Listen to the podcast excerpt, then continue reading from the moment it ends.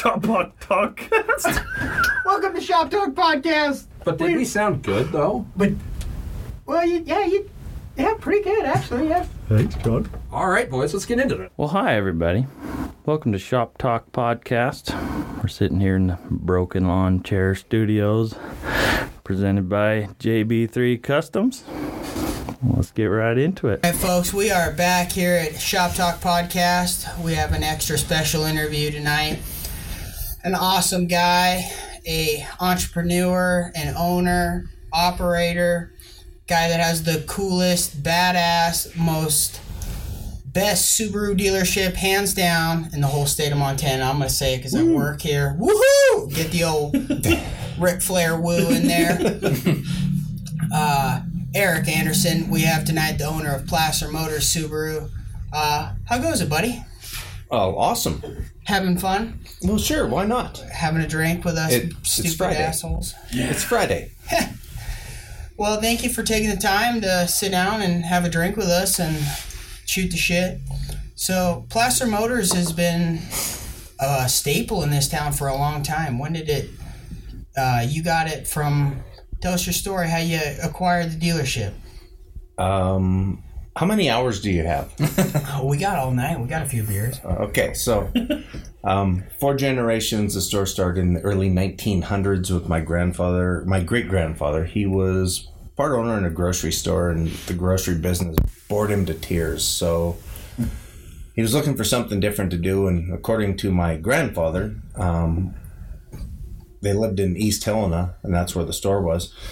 And back in the day, there were more millionaires per capita in Helena, Montana, and East Helena than there was any place in the world. That's right, yeah. Hmm. And tons, so tons and tons of money. Well, one day a car drove through town, and the world stopped.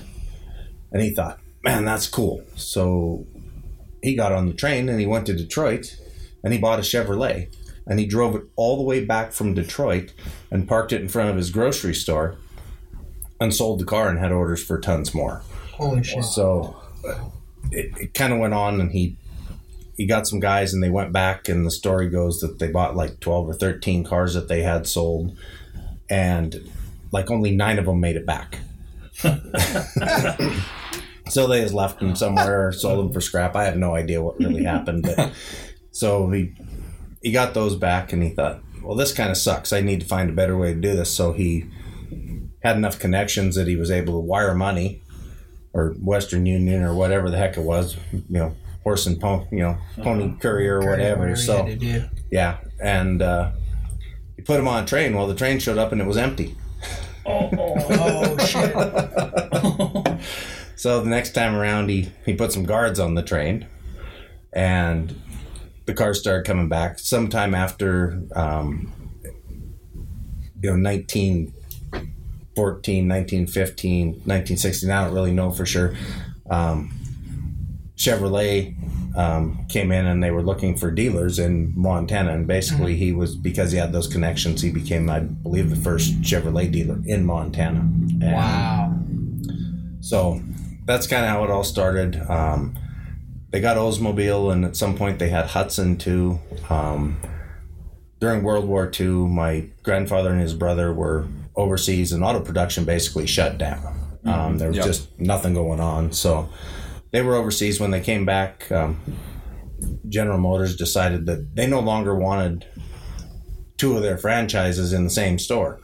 So my grandfather's brother took Chevrolet, my grandfather took Oldsmobile, and they were in downtown Helena at that point. They had moved. Um, my great grandfather had gone to California and he had a ranch where he raised thoroughbred racehorses. So he kind of he was kind of just hanging out and doing not a whole hell of a lot, right? and my grandfather ran the store, and his brother ended up becoming sick, and he sold the Chevrolet store, which was Anderson Chevrolet. He sold it to a gentleman by the name of George Vukanovich. Um, George was married to Emily Childs, who was the sole heir to the Yellowstone Park Company. Wow. So, needless to say, my grandfather couldn't quite pay what uh, Mr. Vukanovich could pay for the Chevrolet store. Yeah. Yeah. Um, George ran that for a while and ended up selling it. My grandfather sold to my father at some point in the 60s, in the late 60s. Um, the original store out on Euclid here was built in 1966. Um, and I don't know, it was about seven years ago that my father decided he was done and sold out.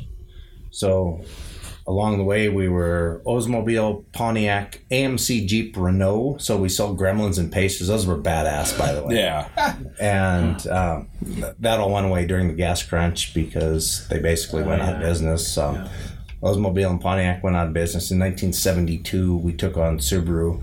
I believe we're. Was that something you chose to do, or No. your dad chose to do? Uh, my grandfather actually Your chose to take on Subaru. Subaru, man, what a visionary! So- you know, thinking ahead that like an all-wheel drive little car that was gonna really explode. They weren't even all wheel drive. Yeah, they were Um, selectable at the time. Uh, no, in 72, they were actually front wheel drive cars and they had a two stroke engine in them. Really? Yeah, the original 360s were a two stroke engine. Wow. Um, they would, uh, honestly, they'd barely make it over McDonald Pass. yeah. And they'd get really, when they got to the top, they'd get really rich and they'd flood out. And I I mean, they were, they were a little junky, but uh, long and short of it, uh, when Oldsmobile and Pontiac, when GM declared bankruptcy in 2008, um, Pontiac was the last GM line we had, and Oldsmobile, they ended prior to that. So Yeah. we've been Subaru from here on out. So that, there's a half hour. Yeah. Uh, now, you have a pretty badass uh, Duramax, and I feel like I always see you in a new Chevy. Are you kind of just is General Motors kind of in your blood, even though you own a Subaru dealership? Um, I'm gonna put you on the spot because I know that you is- gotta say Subaru. that is- that is a- or whatever. That is a loaded question. After uh, General Motors is full of shit. Yeah. Um, I'm I'm sorry. They uh, it- when they declared bankruptcy and cut all their dealers off. I mean, the reality was they kept the big dealers that they wanted to keep. It was the little dealers that they didn't take care of it. Honestly, I swore I would never buy another GM car or truck and I swore I'd only buy them used and make sure that I broke everything I could under warranty. yeah. so the bastards had to pay. Um, but uh, you know, the reality is, I I've driven the Ram trucks, I've driven the Ford trucks, and I think the GM trucks are better trucks. So that's what I have.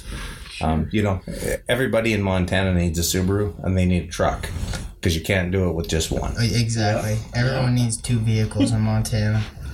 And expe- half the stuff you want to do outside, you, you kind of got to tow something to get there. And uh, we all love our cars, but when you get into goosenecks and fifth wheels, well, you Subaru ain't in that game. So yeah, you you can't really tow a gooseneck trailer and uh, I mean, I've your seen skid some steer and strapped your. to a Volkswagen Bug. Yeah. like, that doesn't look safe. Yeah, I've, I've seen elk in, on top of and in the back of Subarus. I mean, I, that's it happens. My dad can probably vouch for that. I mean, you you can use them like a truck, but Oh, you can't tow anything with them, and that's you know around Montana you need to yeah, you need to tow things. Well, everyone wants the them big old campers now. Like everyone, like you go around and some of these campers are nicer than your homes, and Yeah. you're not you're not towing that with your Subaru. And ever like I would love to have one, but I definitely am glad I have a flatbed Duramax for that.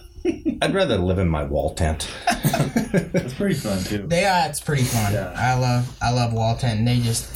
I don't know. Taking the time to set them up when you can just pull it and set the blocks, and we're turning the Jenny on and we are rolling. uh, but I really like those uh, flatbed uh, campers they got. I found them now. Instead of just a box camper, they're a little, they're made for flatbeds. For they don't have the wheel well cut out, so they put your water tanks Oh, in there, and then one side's built-in propane tanks, and they're pretty fucking Cadillacs for box campers, and then you Yeah. can still tow your boat and your trailer full of uh huh. toys or whatever. Uh, those are pretty sweet, but uh, It's interesting to hear on the small dealer thing that history repeated itself. My grandfather had a Chevrolet dealership in Browning, and it was the same thing around the time of the gas crunch. He was small guy, kind of got pushed out of it. Yeah, they're still trying. That's Yep. that's what these manufacturers do. I don't, you know, they, you know, when you figure that the stati- the statistics, good God, say that he's uh, had a drink, folks, yeah, and it's yeah. Friday. not really, um, but You but better uh, have one. the uh, they say ten percent of the dealers sell ninety percent of the cars. The other ninety percent of the dealers are just basically a convenience for the customers who purchased cars at the ten percent of the dealers. So if they break down and they're in Montana, they bought their car in California, they have a place to get it fixed. Um, They throw the little dealers a bone to you know, in, in the form of sending them some cars so they have something to sell and so they can stay around to basically service the customer of the 10% of the dealers. Um, that's that's the reality of the situation. Um, just kind of how it is. But little dealers in Montana, um, we're Montana auto dealers right now. There's 99 of us, new car dealers. I mean, look at the distance between point A and point B, and there's 99 new car dealers. Wow. There used to be 232. Probably too many. Whoa. What'd you do, John? I didn't. I don't know. Somebody passed gas. I maybe. oh, that's there he goes again. Fuck, it's all my shit tonight, man. It's just been one of them fucking days. Oh yeah. Uh, too much shit, not enough time. Trying, but it was all good, man. I like it. Gotta work a little extra harder. I'll try not to fuck with my mic, folks. I'm sorry. It's all me. Where were you, Anderson? Well, I don't know. Have a drink. What, what are we drinking tonight? Since we had a little break, I'm having a little splash of whiskey. a little splash of whiskey.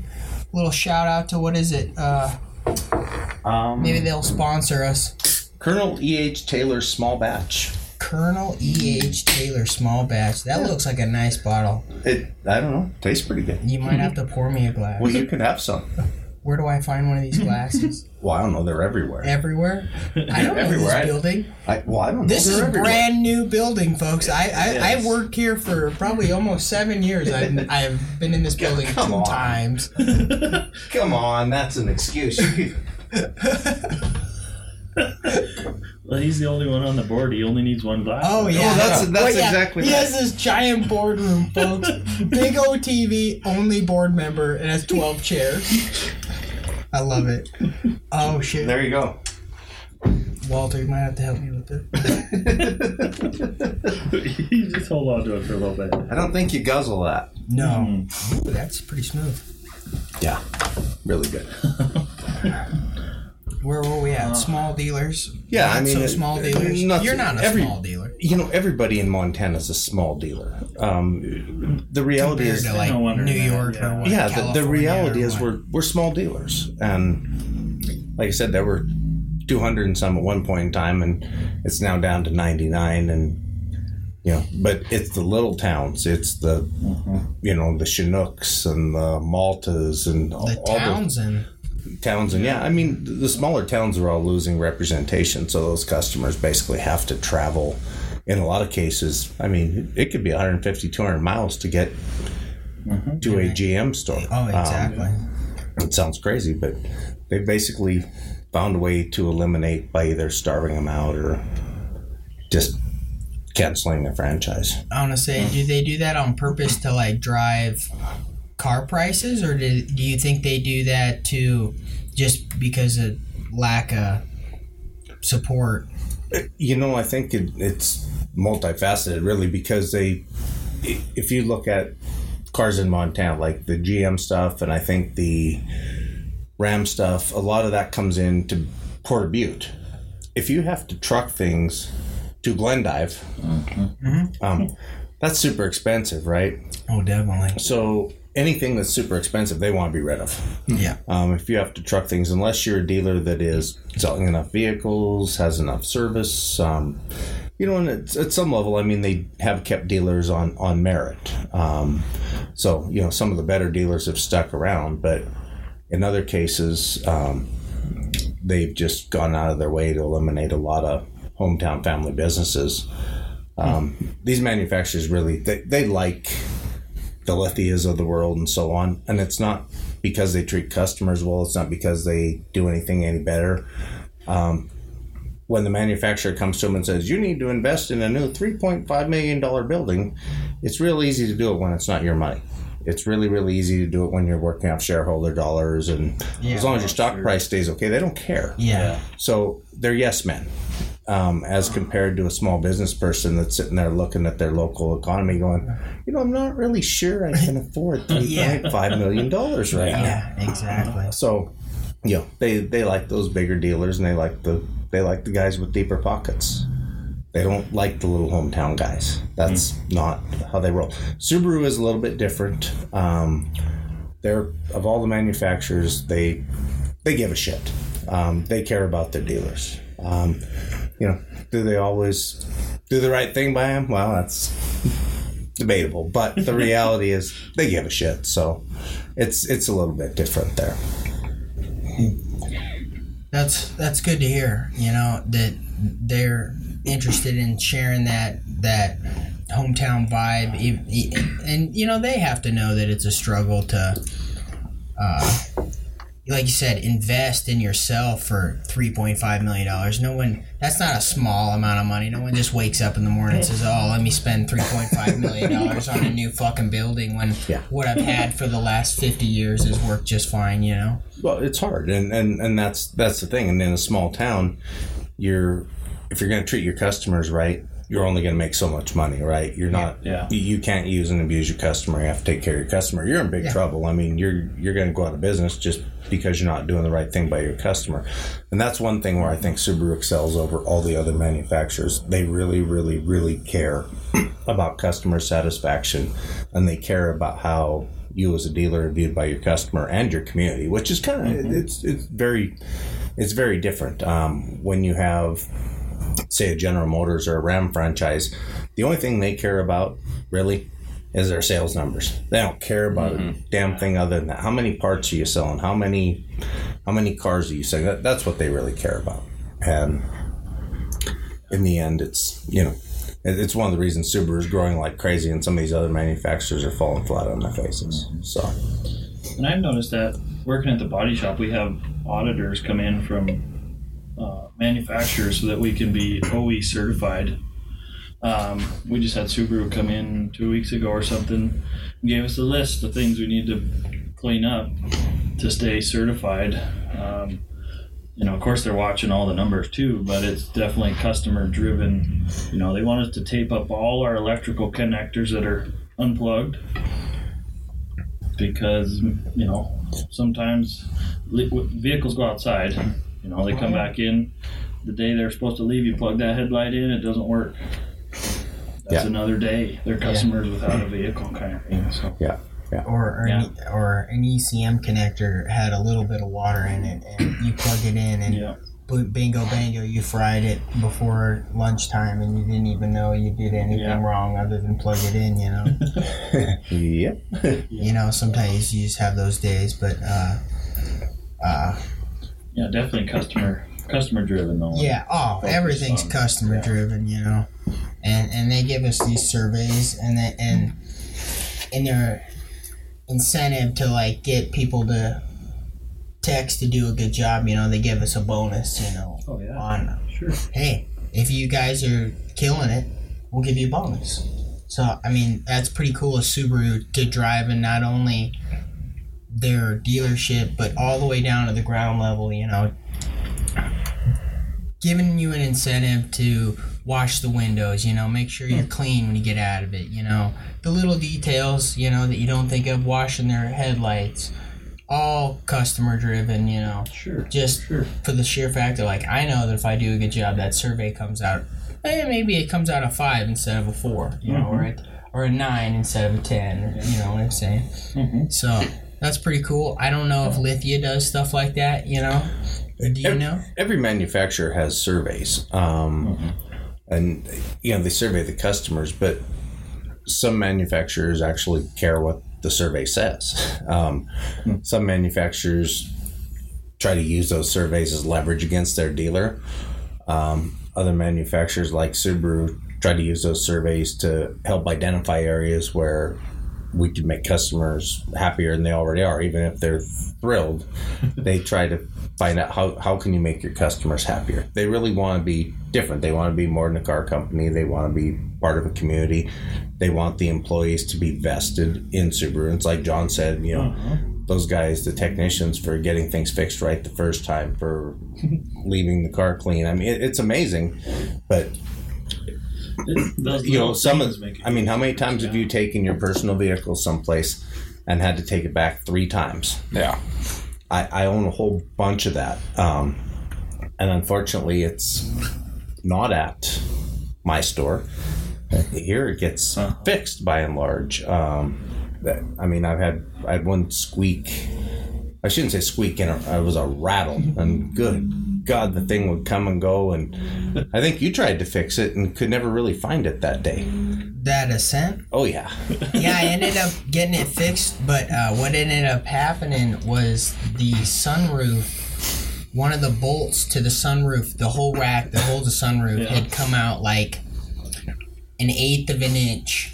Like Yeah. you can't believe what an eighth of an Oh, inch yeah. of coming out, and you would go over. on them too. Yeah, it has a lock washer and it come out and it was supposed to be Loctite and then like a small batch of them didn't get the Loctite that holds these things in and if you went over a washboard, it would sound like it's like right above Uh-huh. you or right like the whole in, sunroof. Oh man, but it, it, the way it would echo through the thing, it would just Oh. annoy the fuck out of Oh, you. man. You know? it was bad. And you're like, well, I think it's this piece of plastic, and I think it's this, and I think it's that, and you think it's this, and you're like, God, it feels like it's everywhere all at once.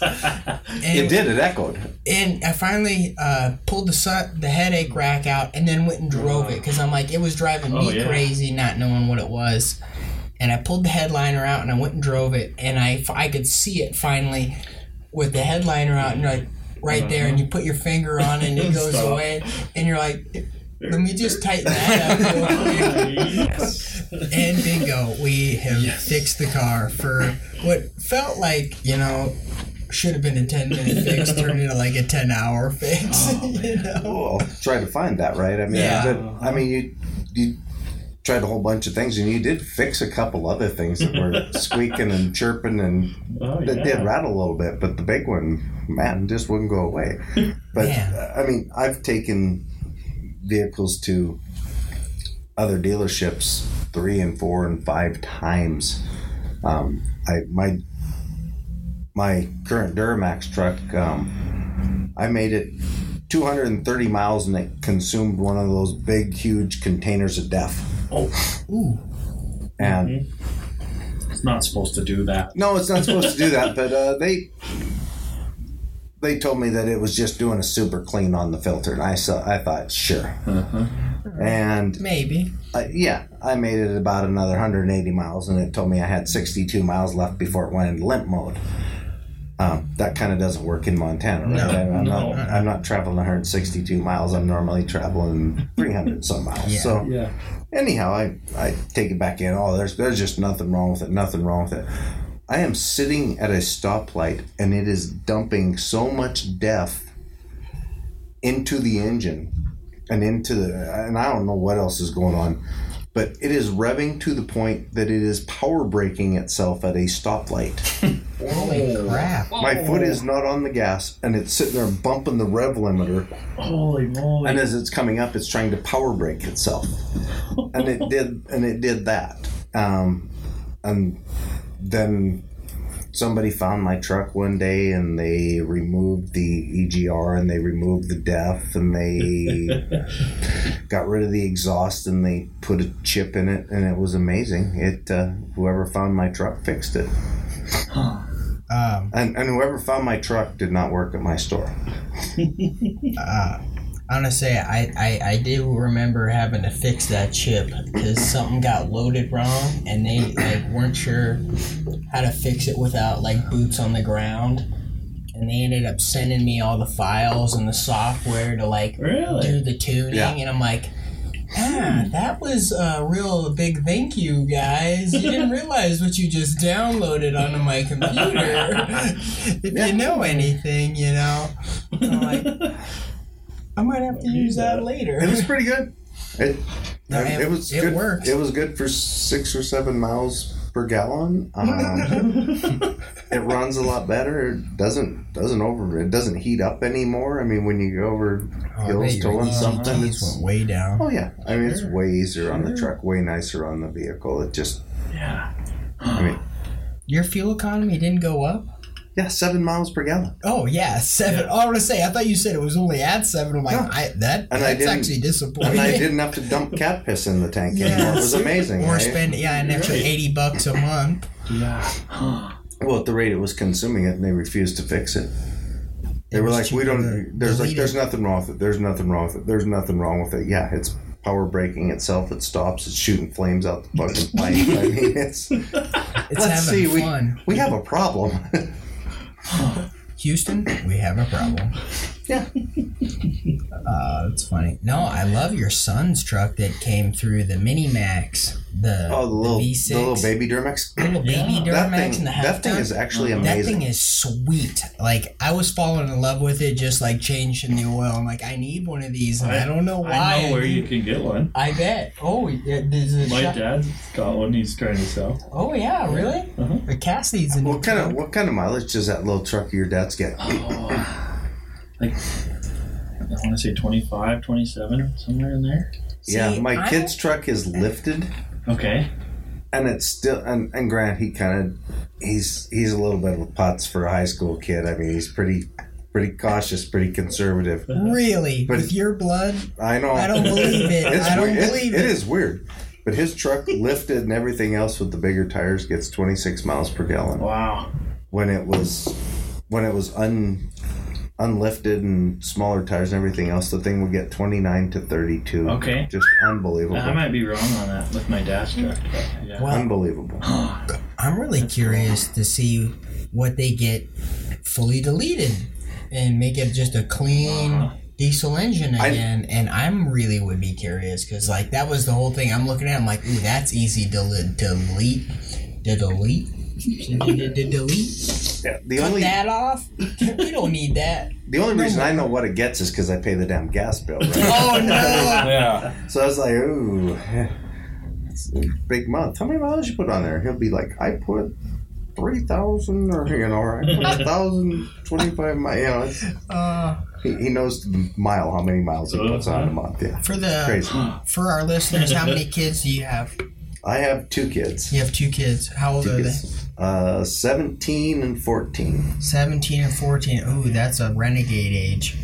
Uh, they're I, I don't know what the hell happened, but they're way too good. They're too good. They're they're both way Man. too good. I mean, they they tell me when they're gonna do something they're not supposed to do. That's got to be a new age thing to do. Well, I I Also, appreciate it because I of what I appreciate it because I know what's going on, right? Yeah. And a lot of times it's like, "Why are you sitting home?" Well, everybody's at a party and I'm not going. Well, why not? Well, why aren't you going? I don't want anything to do with it. I don't want to get in trouble. I don't need any of that. If I wanted to drink beer or whatever, I'd probably just go get one. it's like, okay.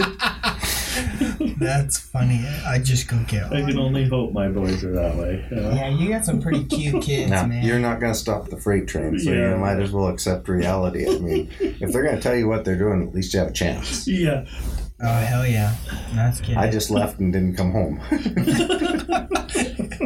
I, unfortunately, I would lie to my dad. Be like, I'm just going to watch a movie, and we're just watching a lot of movies, and we were just out doing stupid shit. I just went camping. Where are you going? Camping. See you Sunday.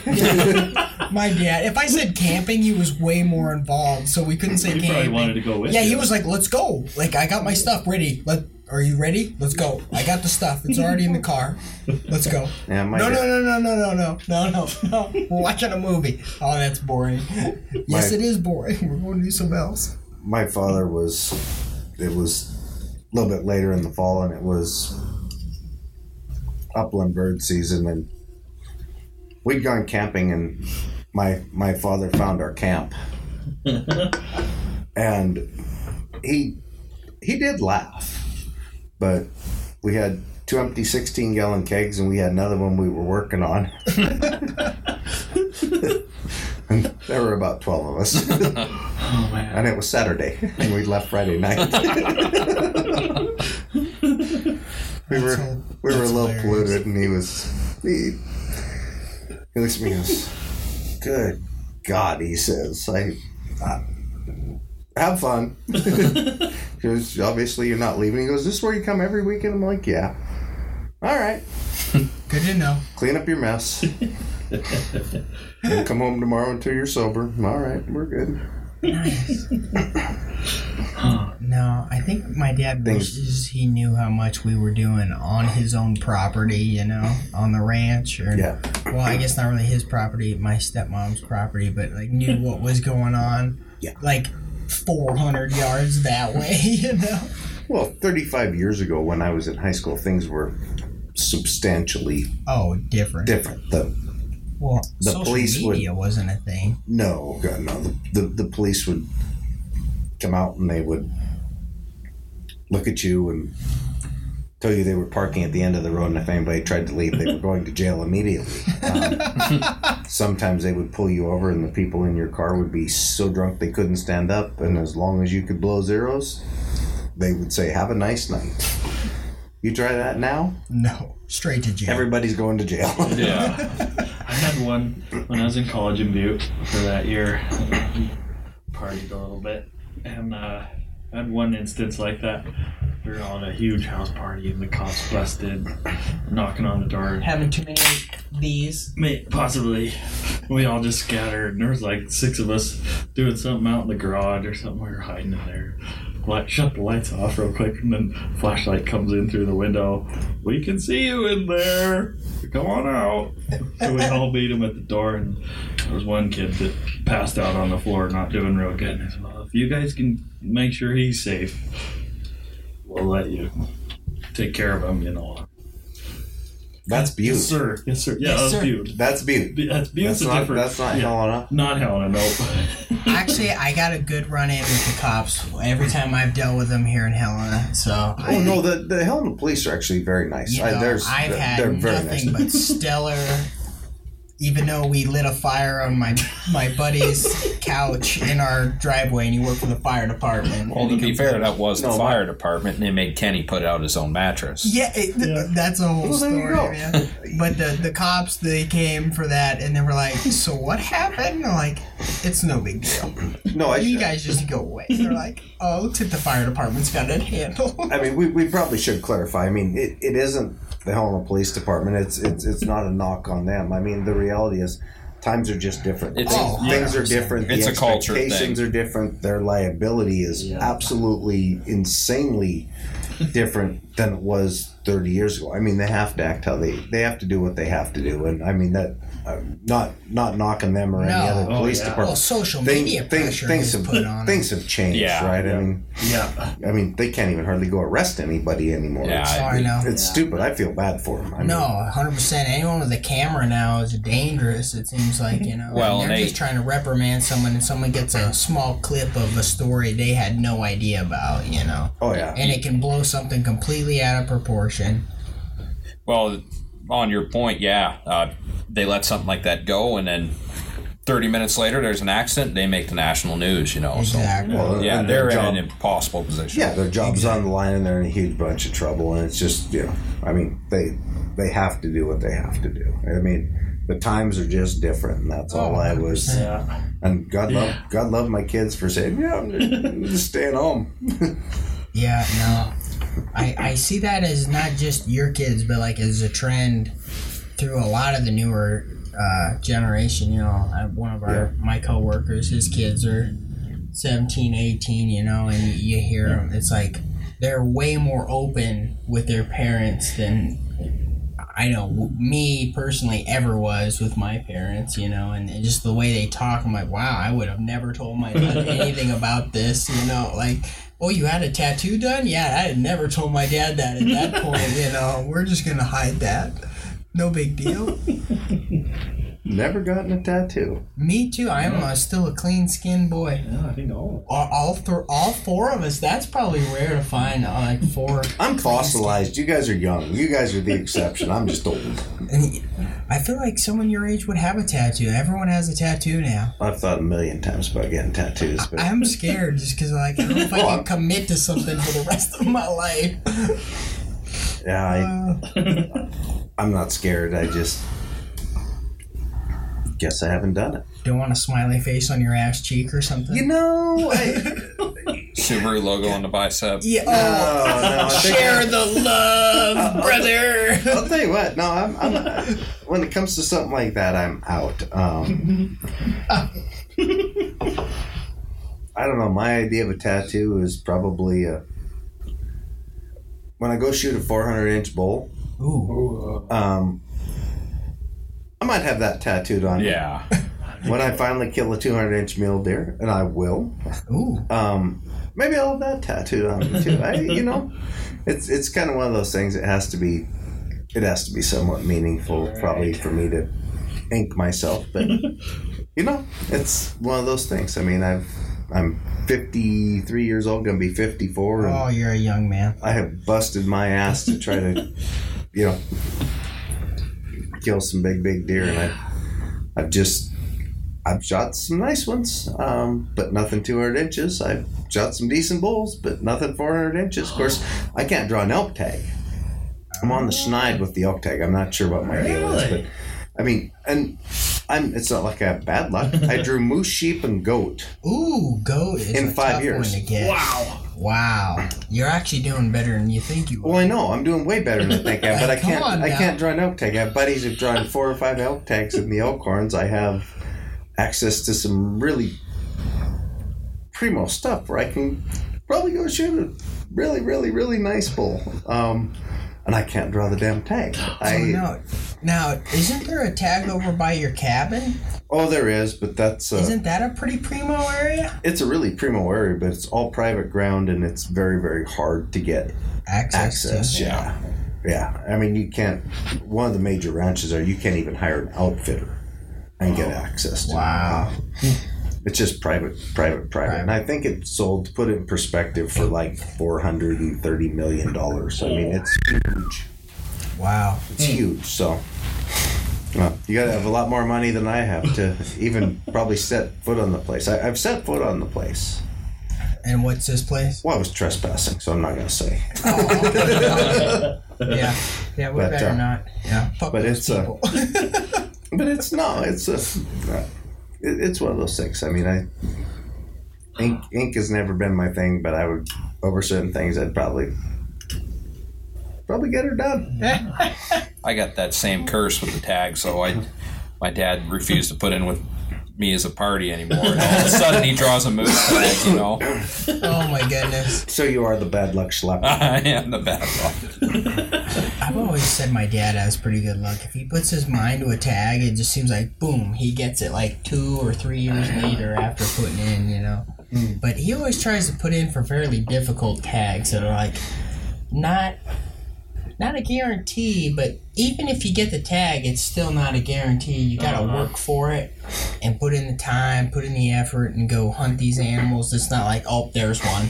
You know, go out in some guy's field and smoke one. You know, you gotta put in the effort. I think that makes the story though. Oh yeah. Like from hunting, the harder or more fucked up the situation was, the better the story, the better the hunt, the more the more you memorable. remember it, yeah. yeah. Yeah, it, it's all about that. That's exactly right. The more memories, you know, and the the the more ridiculous it is, and the more stupid the situation is, you know, the, actually, the, the longer you're going to remember it, the more it's probably going to mean to you. But uh, Yeah. Now, Erick, I've been in Placer for a while, and I know him really renowned for his hunting stories. So I'm gonna see if we can get at least one out of Erick because he's he's told me so many over my course of being here. What Okay. what is your favorite hunting story that you could share to our listeners? um, actually, it it probably happened last year. Um, I, I've, I've had a lot of good ones, but uh, Recent. we were I was spotting one night, just kind of randomly spotting, and I spotted a bull on national forest that honestly I would be surprised if it didn't go over 400 inches. Ooh. Um, Wow. the two elk that were hanging right with him, I would guess were close to 360 bulls. They were really really nice. Um, Dang. the problem was they were about eight miles in a straight line, and if you took the trail, which you had to, to get there because of the deadfall, it was closer to like, oh, I don't know, 10 or 11.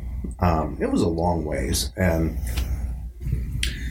I called my nephew and I talked to my son, and, and there were actually, I don't know, six or seven other bulls with him that I could see that were all pretty decent elk. And we started wading through the snow at 3 a.m. and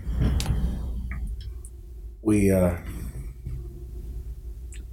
didn't get where we needed to be at daylight. And the bulls had moved off and they had gone down in this horrible, horrible hole where I had shot a.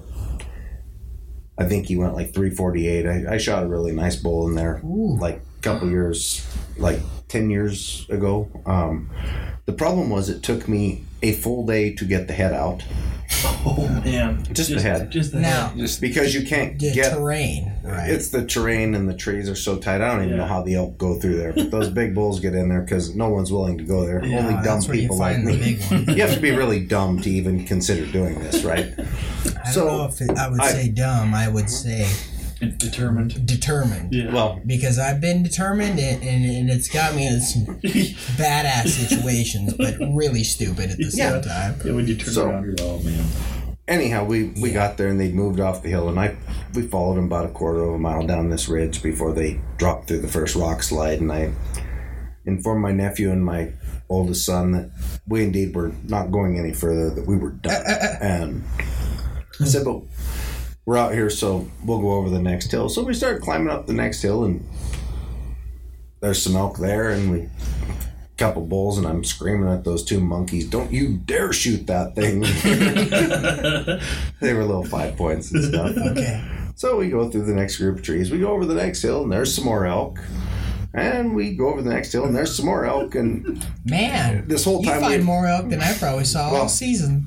the problem was there were um, there's no people that go there. There's nobody willing to go there. And the whole time we were kind of making a loop. And back in the day when I used to have horses, I used to have a camp at the bottom of this uh, drainage. And we went to my old camp, and there's so few people that ever go there that there was still firewood Oh shit! left under left under a brown tarp from my old camp.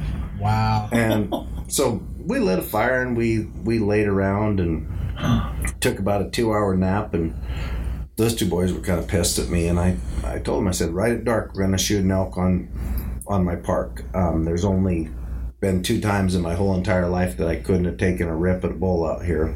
We're gonna shoot some elk. Yeah. So they were like, sure, I sure, sure. your Well, confidence well, level. we get. Well, this is a good spot. Um, the problem is I they're all. say that in the, my- no, no, no. The problem is they're all they're all little raghorns. They're all little. Oh, okay. They're they're all little five points and. Which some people would just be like dying to kill you. Yeah, well, I, I've only seen one really good bull on that park, and unfortunately, he was hauling ass Oh, yeah. when I was a long ways away, and he wasn't running from me.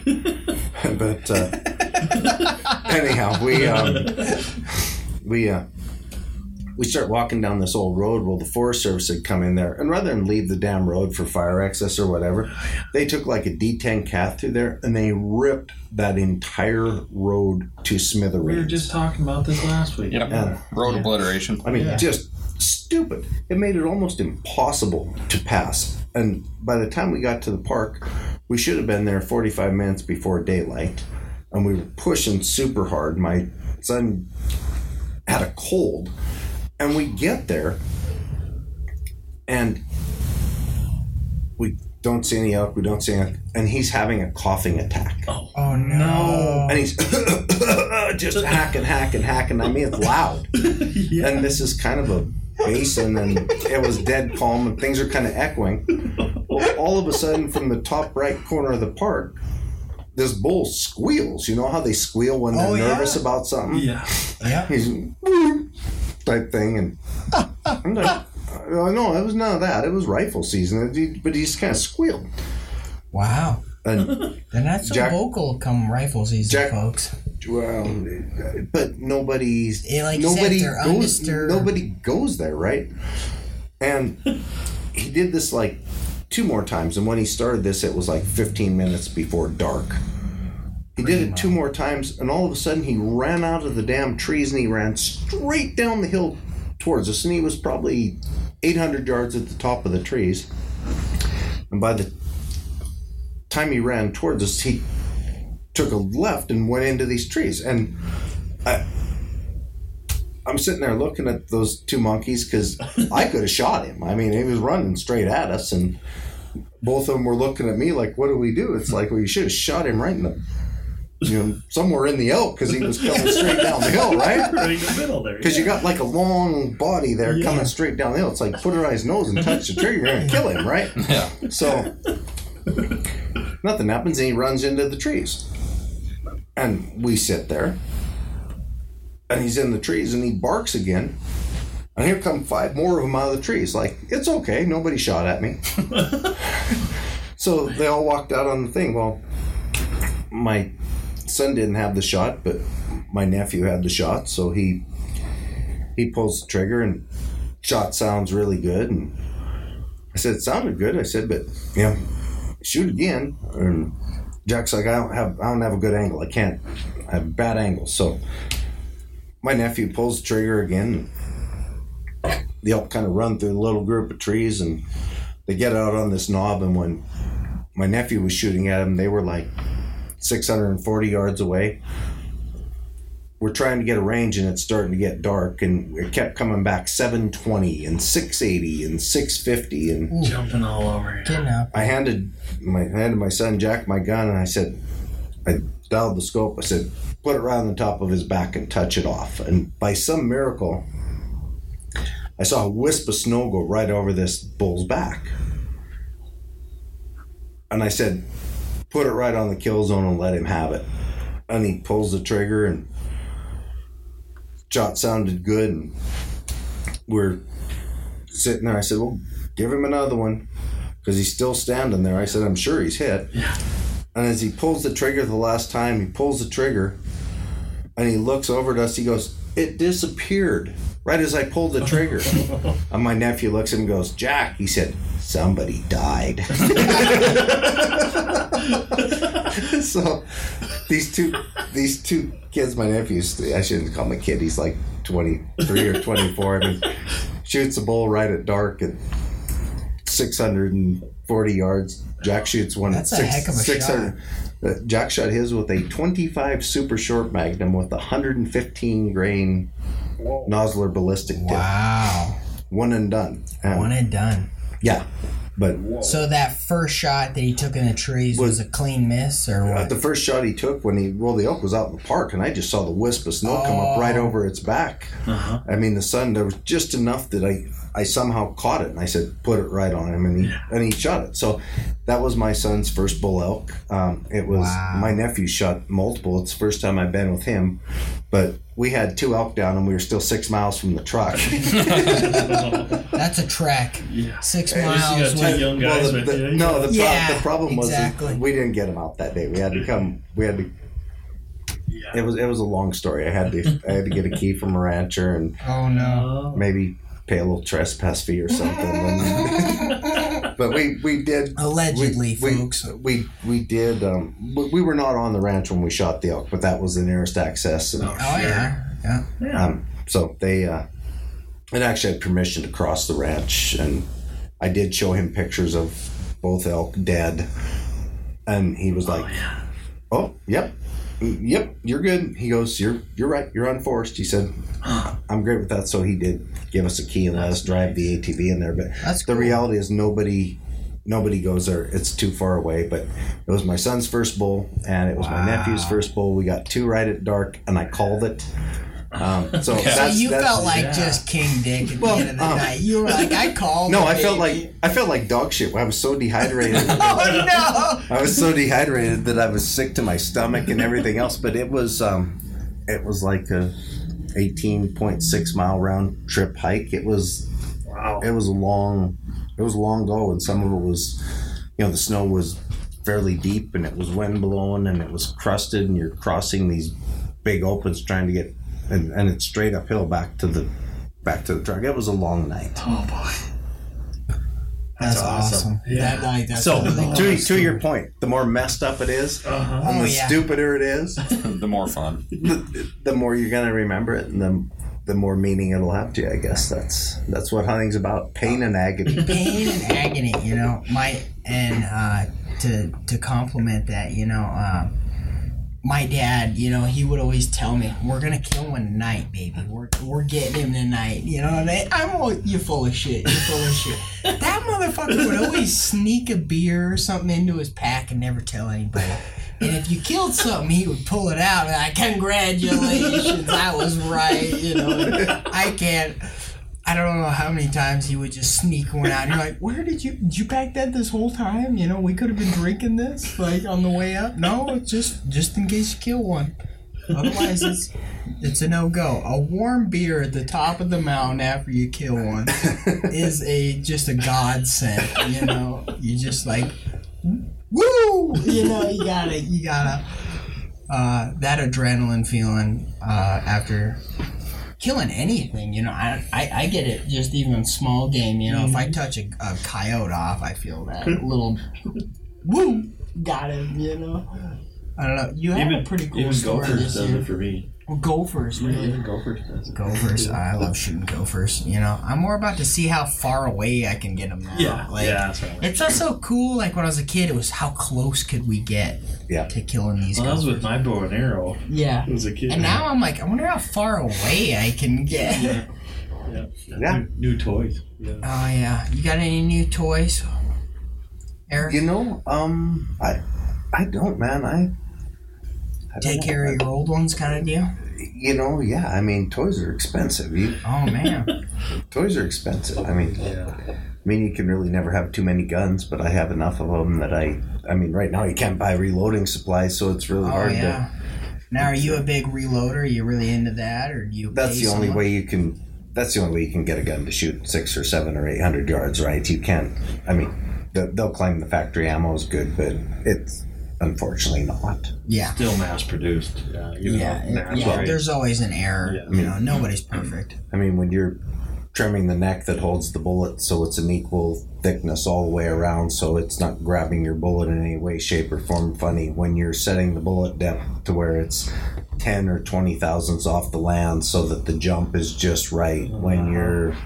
And all to match that gun too. Yeah. Oh, oh abso- Oh, ab- ab- yeah. Every absolutely. gun's The same exact gun, but the different one might not like those loads. Yeah. Yeah, I, I'm, I'm not the reloading expert. My buddy Rob is the reloading expert. He's trying to teach me, and I'm really not convinced that I'm fully taking to the training yet. I, I get it, but it's it's Some people get There's a lot really into it. It is you know? way, way, way, way, way complicated, and if you really want to shoot, it all has to be very, very, very exact. Yeah. You're a scientist. When when you do it Oh, right, yeah. when you do it right, it, it is amazing. A complete moron can shoot a gun and have some really, really nice results. Well, I almost say that about really good engine builders. You know, if you build an engine and tune it properly, an idiot can go down and drag race it. You know, if you build the whole car, the whole setup, you know, to the thing is same. If you build a bullet for that gun and you and you tailor it to that, you can let anyone hop on that thing and take care of it. You know. Yeah, they're shooting substantially better than it would be otherwise, right? yeah. Oh yeah. Yeah. Now, do you have more fun buying guns for your kid now that you're you get to be at that fun age where you, like Oh, yeah, I feel like that was my dad's funnest age. You know, when he started getting to buy me guns. Yeah, my kids probably have six or seven guns apiece that they don't know they have yet. That's funny. Uh, and they got some crazy stuff, stuff that probably gonna be worth some money someday because no one else is gonna have. I like weird guns. I like things that nobody seems to know anything about, and you can take them and make them shoot really good. I that's you know it's kind of like my little twenty-five super short magnums. I think Browning supposedly made six left-handed actions in those. Um, Wow. I own three of them wow. um, kind of a weird thing. Um, one of them I have modified, and that's the gun my kid shot the elk with. It's Okay. it's the Browning Action, but it's a different barrel and it's a different stock and got a big old sniper scope on it. it's the, the things that are loaded for that are like super good. It's like really, really, really accurate, and it's those little guns are amazing. The first time I ever used one of those, my little nephew Tanner shot an antelope with it at about 250 yards. It was walking straight towards him. It literally blew. He shot it right under the right under the chin, and it literally blew the thing over onto its back with all four legs in the air, and it didn't even really move. Thought, wow. And I thought, wow, Got that's- him. I thought, wow, that's pretty amazing. That's a That works. yeah, that's that's a pretty good hit out of out of a little gun like that with a 115 grain bullet. Gee, maybe we should try it with deer. And that year, you know, he we'd practiced a little bit, and he got pretty good. And I'd spotted a nice. It, it was like a four by five mule deer. It wasn't anything super big. It was like a 140 inch deer, right? Mm-hmm. Nice deer. And, That's a nice deer. well, it, it was youth. It was youth season, right? So he gets to hunt two oh. days before everybody Yep. else. So yeah. we I snuck in there and we that once. I, I kept seeing the deer at about 100 yards, and all the closer we were going to get to the thing was about 420 yards. So I told him, I said, "Well, I know where, you know we know where this gun shoots. Put it, put the scope here." And he pulls the trigger, and he looks at me and goes, "I flinched," and I said. Yeah, you. I said I don't think he hit within ten yards of that deer. I, I, said, as a matter of fact, that bullet might be clear over here or something. You know, and I was, I was playing, and the deer was kind of looking around, like, what the hell's going on? You know, it was, it was that far off, and Wow. I said, you know, let's let's take your time and you know let's let's do this right. And the the deer was really confused by the whole situation, and he pulled the trigger, and that he pulled the trigger the second time, and that deer hit the ground so freaking hard. I thought. That is unbelievable. I said, I can't believe that deer hit the ground. Well, that that year he didn't do any good, but the next year he had he had one of my little one of my guns, and he uh, and he's a little guy. He's not a very big kid, and so those guns are really little. They're easy to pack. They go everywhere else. Oh yeah. I'd taken him elk hunting, and being 14 in Montana, you can you can still shoot a you can still shoot a cow with the general tag as, a, as a youth, right? So we're walking along, and he's he's mad at me. He goes, "Why are we going up here? Why are we going up here? There's not a truck anywhere around here." I said, "Well, if we're not up here, we're not gonna." be in the right position if if there is elk ahead of us i said we're just going to blow them up so we've wasted our whole whole entire time and he was furious at me Oh no. we're we're walking along and I said, "There's elk right there," and he's like, "Where?" And he was he was short, you know. He's, he's, he's a little. He's not a very big kid. He's only like five two. You probably met him, um, but he uh, Maybe. I meet a lot of people. he was only about five two back then. So anyhow, he You uh, talking Timmy? Tanner, Tanner. his okay. older brother. So Okay. Okay. Yeah, I know who you're talking. anyhow, I'm sitting there watching these elk come, and because we're where we're at, I'm just barely looking over the hill, and I can see all them. I said, "Well, the bad news is," I said, "there's not a bull there." I said, "But they're just walking right up the hill at us." I said, "And as soon as they get there, I said, if you want to shoot a cow, you can shoot a cow." Well, he's about hundred yards away, and I said, "Okay, get right here. You're you're going to see him here in just a sec." And I stood behind him, and I said, "Pick your gun up." I said, "Just kind of look over the scope for a second here." I said, "When you see when you want to shoot," I said, "Just put it where it belongs to shoot." him." He shot the first elk with that 25, and I mean, we are talking drop the thing hardcore, and I thought, "This is stupid." well, his little brother was with my father, and shortly thereafter, they were they were a drainage over. I hear this bigger gun go off, boom, boom, and thinking, well, that's got to be Grandpa. And then I hear this little pop gun go off, crack, and then I hear another boom, and I thought, well, all right, Grandpa got an elk, you know. so we field dress Tanner's and we walk down out of the woods and we get down there and my father's truck is gone and I walk up the hill and there's one drag mark coming out of there and there's tracks going over another direction so I walk over there and here's another cow laying there and huh, huh. all right so they both got an elk so my my father comes up he they show up about 10 minutes later and my little nephew Timmy Oh yeah. um, Grandpa had shot, and Timmy shot, and Grandpa was like, "That's 200 yards. You didn't hit shit." Blah blah blah blah blah blah blah. blah. And Timmy said, "No, my oak's dead right over there." And you know, my father with his thirty ought six pounded his three times, Oh shit. and with the little 25, Timmy pounded his one time and was done. So it, it was, you know, we had two elk with two bullets, and we had one elk with three big bullets, and it was like, okay. Um, you don't need a big bullet to kill elk. This no, was you just gotta be sharp. precise. Yeah. But yeah, those kids, they, uh, they, uh, they, they, they each got elk on the same day. So we had three elk in the same day that we had to get out of the woods, and it wasn't really a whole lot of fun. Man, yeah, that's But- always the hardest part of the whole situation is getting them out. Yeah. Uh, shooting them, fun part. Tracking them can be fun, you know, that whole process. Getting them out, that's when the work begins. Yeah, it's a good thing they taste so good. Oh, Yeah. 100%. Yeah. or everybody would leave them in the woods. I, there's, I mean, I, I don't care if I ever shoot another goat again. That thing, I ate it, but it was repulsive. Oh, yeah, you turn those into burnt egg rolls. You, you, That's you, what you turn those into. there was nothing you could do with that. It was horrible. I ate it, but it was horrible. That's what my dad used to do with all his goats. Was turn them into like burger, and then he would uh, make them into egg rolls. And goddamn, way better than any sushi you'll ever have. With some egg roll with some antelope. Oh, it was delicious, divine.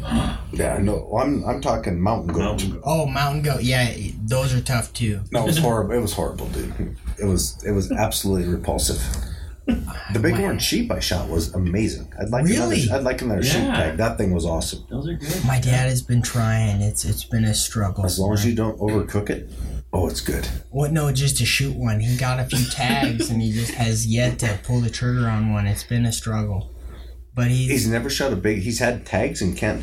Well, he got he had the where he goes. It's not that difficult to get a Oh, tag, he's, he's okay. I know where he's at.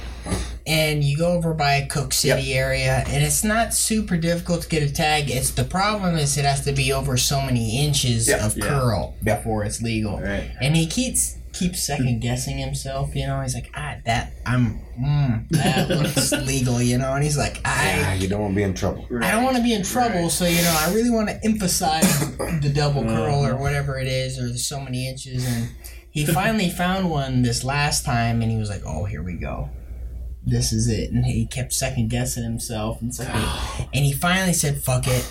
It's uh, maybe it's too close to call, so he leaves. That same night or something, another guy was up there hunting with him, smoked it, you know, took the quota. It was on a quota system. It's Oh, on a yeah. quota system. Yeah. So once there's only so many shot, you're done. You even if you got a tag, you're done. Uh, and you got to call the quota was filled, and it was just like an inch barely or like made it. barely made it. You know, Yeah. he was like, "God damn it!" You know, I should have shot it, but yeah, you know, better safe than sorry. Yeah, that's uh, that's sheep hunting is weird. Well, you got to get you got to get in the mountains. Um, we're gonna take a quick break. We need to refill some whiskey. I gotta fucking take a piss. I need a fresh beer. We're gonna take a quick five minute break or whatever break. You guys won't even tell. I didn't hit the, the stop button, so we will have to do some editing. you guys will hear a little blip that may get deleted, but that's okay. I'm sure we weren't talking about anything we wouldn't talk about regularly. Man, this whiskey brought to you by Placer Motors tonight. Just hitting us up with the delicious. whiskey. Man, that shit is Isn't smooth. good? That is good, man. Yeah, very good. Uh, you wouldn't want to drink the bottle. no, no, that's too good to drink all of. Yeah. You know, that's what they make it's shitty whiskey for it. Yeah, a little sip is just about right. Now, are you a believer in packing whiskey in the mountains with you? Purely for medicinal purposes. Uh, that's funny. no, I, I do have a I do have a little flask I carry with me. I very rarely take it out, but uh, sometimes you know, maybe like snowmobiling or something after you've had a near death experience or something. you, you, you might need a little. You might need a little belt. Now, I'm sure you may or may not have shared one of those drinks with your son by now, Uh, killing his first bowl. No, actually, uh, really? No, he. It, we were all so freaking tired, um, and it was pitch ass black when Oh, we yeah. got to the oak. Get the and it fuck out. And it, it was. Everybody knew it was going to be a. I warned them all. It was going to be a really miserable. Five and a half, six miles. I Yeah. and indeed it was. so no, That's there was there was no there was no whiskey there. I mean he he, he thinks I'm crazy. He, he he I think he smelled it once. Really? Yeah. Man, he is a good kid. I'm not stupid. I, I I'm don't know how it happened. You got lucky. Yes. Now, you and your boys like to do a lot of snowmobiling. You guys got some pretty nice sleds. So those kids love to snowmobile. We don't get to do nearly enough of it. You know, the high school sports and stuff Oh, have really yeah. kind of put a damper on the snowmobiling here lately. But What sports do they play? Um, up until this year, they both played basketball, and um, that allowed us to go ride a little bit this year. Unfortunately, the snow in the immediate Helena area was not too shiny. Um, Yeah. at least you know early in the year. Later in the, Yeah. later in the spring, it went nuts. But um, by that time, track had started, and Oh yeah. that kind of ended that. So, um, no, I mean, I think in future years we'll we'll spend a lot of time, but it's it's hard when they're that age and going to school and everything else to take off and go to Cooke City or go to Island Park where there's you know exceptional snow. And trying to drive someplace and ride like that for one day and come home sucks. So Yeah. it's just Yeah. I'm not willing to do it. Oh, no, and it's a trek around here for anyone that, for our listeners outside of Montana, it like to travel to go snowmobiling can be a 200 to 300 mile round trip if you really want to get somewhere absolutely badass. So you got to think about it. You got to plan.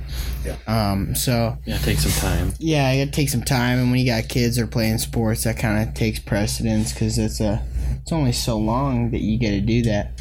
Man, we just got people cruising through here all over oh, the yeah, pe- place that people- think they own this place or something. People cruise a lot all night long. It's Man, it's crazy. I can't believe that. When- like when the I, j- I've just been sitting here and just never- watching these cars just like feel like You've they- never shopped for vehicles, have you, Joe? Do you? I, not at eight o'clock at night. No, I'm not. I'm not perusing the dealership. well, when the jackasses stole the tires, I figured they might have been over here looking. Oh, so I yeah. scanned through everything. I, you cannot count the number of people that roll through here after you hmm. close, just driving through. And it's the same. Sometimes it's the same vehicles uh-huh. over and over, and they'll see something, they'll get out and go look at it, and Like they're then- they're then- then- sneaky. Then, then the next night there's something new, and they get out and they go look at it. It's like it's like they're stalking cars or something. It's really uh. yeah, but it's awesome. I mean, they're people drive by and they're looking at what we have. I mean, yeah, inventory car wise is a little tight right now, everywhere, especially. Uh, yeah. well, we sell them as fast as we get them. Yes, we do, but it's it's it's different. I mean, watching those cameras, looking to see if those two cars came through here, it was it was surprising. Even at eleven and twelve o'clock at night, how many people roll through? Really? Oh my goodness, you would be like like, and, and we, we should probably touch on that. That I feel like the crime. Like I've been at Placer for a minute now, and the crime, and it's just the last year has been ramped up like a thousand percent of just like random people that you you can kind of tell that they like maybe don't want to be there. They don't know what they're doing. You know, they're not seasoned vets. They're just struggling people. You know, like what what got them to this point where they're resorting to stealing wheels off of customer cars in our lot, you know, or or trying to steal cars in general. Like one of Oh, our yeah, lube techs, his yeah. his car try almost got stolen. So, what do you think about these all these the ramping up of all these thefts? Well, they're they're certainly not professionals. Uh, no. watching watching the video when they stole the uh, wheels, I mean, we had good looks at them, good looks at the cars. Um, it it took the gentleman approximately 11 and a half minutes to get lug nuts off of the car. Off one wheel or on the whole No, thing? the, the whole thing. But it took him 11 and a half minutes. Now, that screams inept to me. Yeah. and it got better. I mean, an hour later, when they came back to take the tires off of it, um, it took him 22 minutes to jack up the car with the lug nuts off and get four tires off. Now, um, I could be 97 years old and wearing Depends and probably cut the time in half. I mean, I'm not. Uh, not I'm, I don't know. It, it, That's it's funny. not Helena's brightest. I, I, no, that's for sure. I, I'm, I'm here to tell you, it's, just, it's shocking. It, it, it really is. It's it's kind of sad in a lot of ways. I mean, if, if you're resorting to that, you probably have a drug habit. You probably have some issues that uh, you should probably address. But the reality is, um, it's not going to be long until someone's going to help you address the issues when it takes you that long to commit the crime. Oh yeah. And you, well, you, you know, and they were they were, town. they were so sneaky. I mean, they they put a Walmart bag over the license plate of each car. I mean, they're out there putting Walmart bags over. But the thing is, they did that at the uh, the, the at the car wash next door, in plain view of those cameras too. It's pretty awesome. I mean, they're they're not the uh, they're not the brightest of the bright. But uh, like I least said, it- someone's going to get them some help here At very least it made them easier to find. Yeah. Well, they weren't that easy to find. The police didn't do it. We we We kind of tracked what them down ourselves. I want to yeah. say we kind of, as yeah, a we kind of group, tracked them down. We, we got tracked down. Subaru Enforcement Squad. well, I- We should I get mean- paid extra for that, man. Tracking the like every tech in the shop was going looking. It was Well, funny. there's 30 employees that work here, and I mean, I have been here a lifetime, so I know a lot of the other business owners, and a couple people threw it on Facebook for us, and pretty soon we're getting some interesting phone calls, and you know, believe it or not, the the call that broke the thing was uh, a guy named Steve Bartmus from Bob's Valley Market and Ace Hardware out in the out in the valley he had somebody trying to sell his hardware store a roll of Romex that they'd stole off a construction job. again, again, you know, you, someone's going to get this guy some help, right? Oh, because my. I mean, I'm just not sure how that he thinks that's going to work out for him. But he was driving the same kind of car that the person was driving, however, was the wrong car. And Steve sends me a picture. He goes, "Is this your car?" And I said, "No, unfortunately, that's not my car. Obviously, we got two of these guys. Obviously." Certain model car owners have some problems, and you know we were kind of joking about it, and I had gone to the bank to do some stuff, and as on my way to the bank, I, I saw this car that was involved in our thing drive by, and I was nine tenths sure, and I kind of followed it. I, I had to go through the teller line at the bank, so I went through the teller line. I figured, well, they're gonna stop at a casino. I knew a couple. There's a couple bars that I figured the someone like that may just stop at. You know, I wasn't really sure, so I cruised around a little bit and. I didn't find anything, and I walked through the doors of the store, and my phone's buzzing. He goes, "How about this one?" I look at my text. I was like, "Absolutely." and to make to make it all better, um, I, I don't know why you would ever do this, but this particular individual left the jack that he used to take the tires, as if we weren't sure it was a car already. He left the jack and the lug nuts for the wheels he took from me in the back of the car oh my god. in plain sight.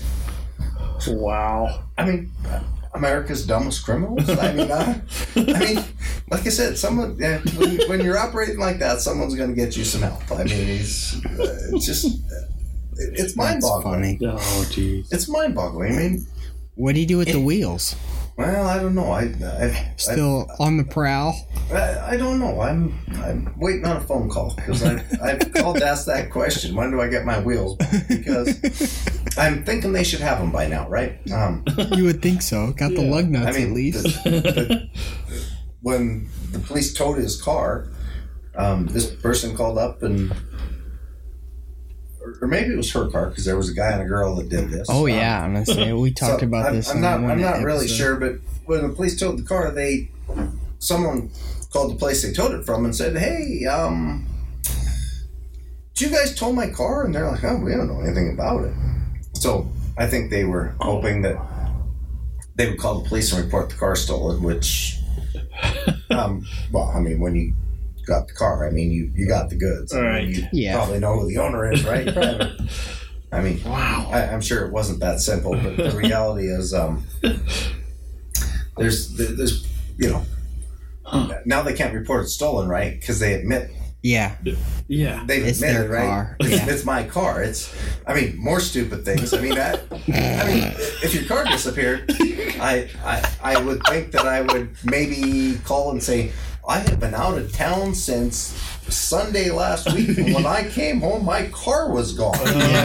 Maybe, but no, I'm going to call the place where I ditched it when I went to do some more looting, and I'm going to say, "Did you tow my car?" Oh my goodness, I that's mean, it- hilarious. I mean, we're. The, I mean, it's it's amoeba like. Okay, I mean, there's, there's not a lot of there's not a lot of thinking that's uh, going into the process. Oh, here, my right? I mean, if you're gonna go looting and get caught, I mean, maybe you should cover your. Maybe you should have a story. Maybe you should be out of town. Maybe Yeah. you should, do, maybe you should Have a good something, right? alibi. Yeah, that's for Instead sure. of, did you tow my car? I left some After stolen goods in the back I haven't sold yet. oh, Could you get that back for me? And by the way, I want my jack and my those lug nuts back. They go with a set of wheels I have. It's like, wow. Oh, I know. Watching him try and steal Aiden's car. I'm just watching this video like, could you be a little stupider, you know? Yeah. Oh my goodness. Like, let me just rip the dash apart and I'll figure out which wires to put together. Like, clearly you shouldn't touch cars. Uh, Yeah. oh my goodness. The issue my grandfather used to have, I mentioned he had the Chevy dealer up in Browning, and every year there's Indian Days. It's their fair. Well, Yeah. Native American days, right? well, now it's Native Oh, American yeah. Days. Uh, Yeah, you gotta be politically correct. I, I just got us canceled. Oh no, you're good. every year, uh, someone would break into one of the cars on the lot, take it. Well, he started leaving the keys in it so they'd stop breaking out his windows. And he'd make sure it's only a gallon or two of gas. And then Monday after Indian Days, he'd grab his son and a gas can. They'd go drive around till they found Till they whatever found car the car. got stolen. Can he drive the car home? And my grandfather take whoever, you know, it just passed out drunk in there. He'd take Yeah. it home. Yeah. Yeah. You probably knew him. Yeah, oh yeah. Oh, absolutely. Yeah. Wow. Yeah. There's there's there's not too many Native Americans that are. Uh, I- I mean, most of them, if you. They, they refer to themselves as Indian around here. Oh right? yeah. Oh yeah. I mean, Yeah. there there's probably some that want the title of Native American, but there's a whole bunch of them that I'm I'm, I'm Indian. I'm Chippewa Cree. I'm, Oh, yeah. I'm Blackfoot. I'm Well, they always tell you where they're from. hell you yeah. No, and I mean a lot of them are. They're super, more proud of that. A lot of them are Right. super cool and they're funny. One Oh, of the they're funniest things. I, hilarious. one of the funniest things I've ever seen. I was. It was when the Washington Redskins logo went away. Yeah. Oh yeah. Um, I was on the hill outside of Great Falls there at the gas station, and there were these two big. I'm gonna refer to them as Native Americans. They were two big dudes, right? and I mean, six three, six, four, Big probably. basketball player. No, player. no, no. They were like used to be. Yeah. no, they, no. They were two sixty and built like brick shit houses, right? They were football players. they were not. They were not little men, right? We call them. And they, they weren't exactly, you know, they weren't fat. They were. yeah. You could tell that they were working for They're a living. big guys. Yeah. And they had this huge freaking decal that they had bought somewhere in Great Falls of a Washington Redskins logo, and they were up there on the hill at the gas station putting it on the back window of the car. And like I said, three days before that, the, the logo was it, it was all that thing, uh-huh. and I was laughing. And the one dude looked at me. I, I said, "That's awesome," and he said, he said, "We're real Indians." He said, "We're not Elizabeth fucking Warren." Said, we love the Redskins logo. He said, "That means we're badasses. That means we're tough. That means Yeah. we're, you know, that means we're warriors." He said. Oh, that's funny. He said, funny. "We're not Elizabeth fucking Warren," and I said, "Well, good on you, brother." And Good I went, on you. I went in the gas station, and I've never quit. I, I mean, here they are pasting that thing to the window. He's going for it. And then he told me, "We're not Probably more expertly done than half the fucking vinyl oh, shops Oh, yeah. in town. No, you no. know, they knew what they were But- doing. Oh hell yeah! I mean, it was it was awesome. But you, the, the best part was we're not Elizabeth fucking Warrens. So we're real Indians, and I said, "Yes, you are." We vote America. well, I mean, it was awesome. I mean, you know, Oh, that's funny. they were they wanted that. Proud they were of proud that. of it. Yeah. Oh, yeah, yeah. they oh, were proud Yeah. of their heritage. They were Football proud of being after them. they were proud of being tough and you know Wow. warriors. That was mm. I thought it was cool. my my stepdad he's a big mm. redskins fan and he's latino. He's not native american but he's latino from guatemala and he he resonates with the the redskins. That was the mm. team to uh be a part of when he came to america and hmm. he was just as upset you know as a latino guy. You know like this is our logo it means we're strong you know like Yeah. fuck y'all. This is our shit. You know don't Yeah. fuck with my team now you know. And it's i just find it funny how people get you know like i'm a green bay fan. Like if they switch the logo oh, now i was like what would i do with my life? I have so much shit. It's all with the big g on it you know? Yeah. I've, I'm a Chiefs fan, and they've talked about getting rid of the Chiefs because Oh, the Native yeah? American Oh, the same crap, the yeah. same stuff. But I mean, but who are the are, are these people who want to get rid of it really native? That's it my, makes that's, you wonder. Yeah, That's my question. Are they really are they really native? Mm-hmm. Or are they somebody who's one seventeenth native or they're just offended woke by- as fuck They're yeah, they're the person that got the ancestry test, and they're one one fifty ninth Indian. and that's racist. Yeah, I, I, I, like I said, I, I I do think that I think that the real Native Americans. I, I mean, there's probably some that are offended by it, I guess, but I guess maybe it depends on where you grew up and what you do. But I, I think most. I, I mean, I know quite a few people who are are Native, and honestly, um, they're not really thinking it was such a good idea to make that go away. Um, well here maybe- in Montana, there's probably some out there that think they are, but uh, you know, we're in Montana, right? We're I'm not- saying Montana, like I feel like everyone's got a little bit in them here in Montana. if you're like a true Montana native, Yeah, like I- everyone's got a little bit in them. Whether it's yeah. like, uh, fuck, everyone here in this table probably got more than Elizabeth Warren does, you know, and we didn't even know about it. Yeah, my brother-in-law is is one eight. My one of my best friends, his wife is half. I'm a thirty second. I, Does that mean anything? No. I'm, I'm, I'm white as fuck. Oh, I was gonna say I'm white as fuck. I don't have any native in me. Shit, I wish I was more. Paul, I think you're a little Native American, aren't Yeah, under the old, they changed it um, after my mom was born, but under the rules she was born with, Tristan and I would have been members of the tribe. You? Really? Yeah. yeah. What like what does that make you percent or your mom make percentage? Um, Tristan and I are 16th mom's oh name. shit! Yeah. You're way more than I thought. So, does it bother you the the Redskins logo or the? I've never felt I'm enough to be bothered about it, but no. And I mean, my family, I've got half bloods in my family, and They, no, it's Indian days. they were probably Redskins fans, right? Yeah, well, yeah, we're you know we're Blackfeet, we're Indians, we're. my mom, she played basketball in school. The Yeah. team name back then, the Browning Super Squaws. Well, yeah. What? Yeah, I don't doubt she that. loves that. well, like the poplar Poplar basketball. They're they're still the Poplar Indians. Yeah. They'd come out. It was kind of intimidating. The guy would get on the mic right right into the mic. And now, your Poplar Indians. And you couldn't even understand them. But, oh man, they'd come running out, the lights going. I was like, oh my god. Oh my goodness. Yeah, back back in the day, um, in, in my day, I guess there was a there was a young kid named Elvis Oldbull. You probably know who that is. Hmm. Um, man, what an incredible basketball player! That dude was so fun to watch. He was he was rock solid, and you know he left the reservation and went to MSU to play basketball. Oh, I know. he just didn't he just couldn't adapt to the structure. I, I, I think he may have actually passed away unfortunately but That's man, kind of the tragedy to never talk about with a lot of these Indian athletes is they get either they something happens in high school and they don't make it, or they get to college and they just can't adapt. Um, yeah he I actually met him with a friend who actually grew up in Browning. Okay. and um, I'm telling you he was a nice guy.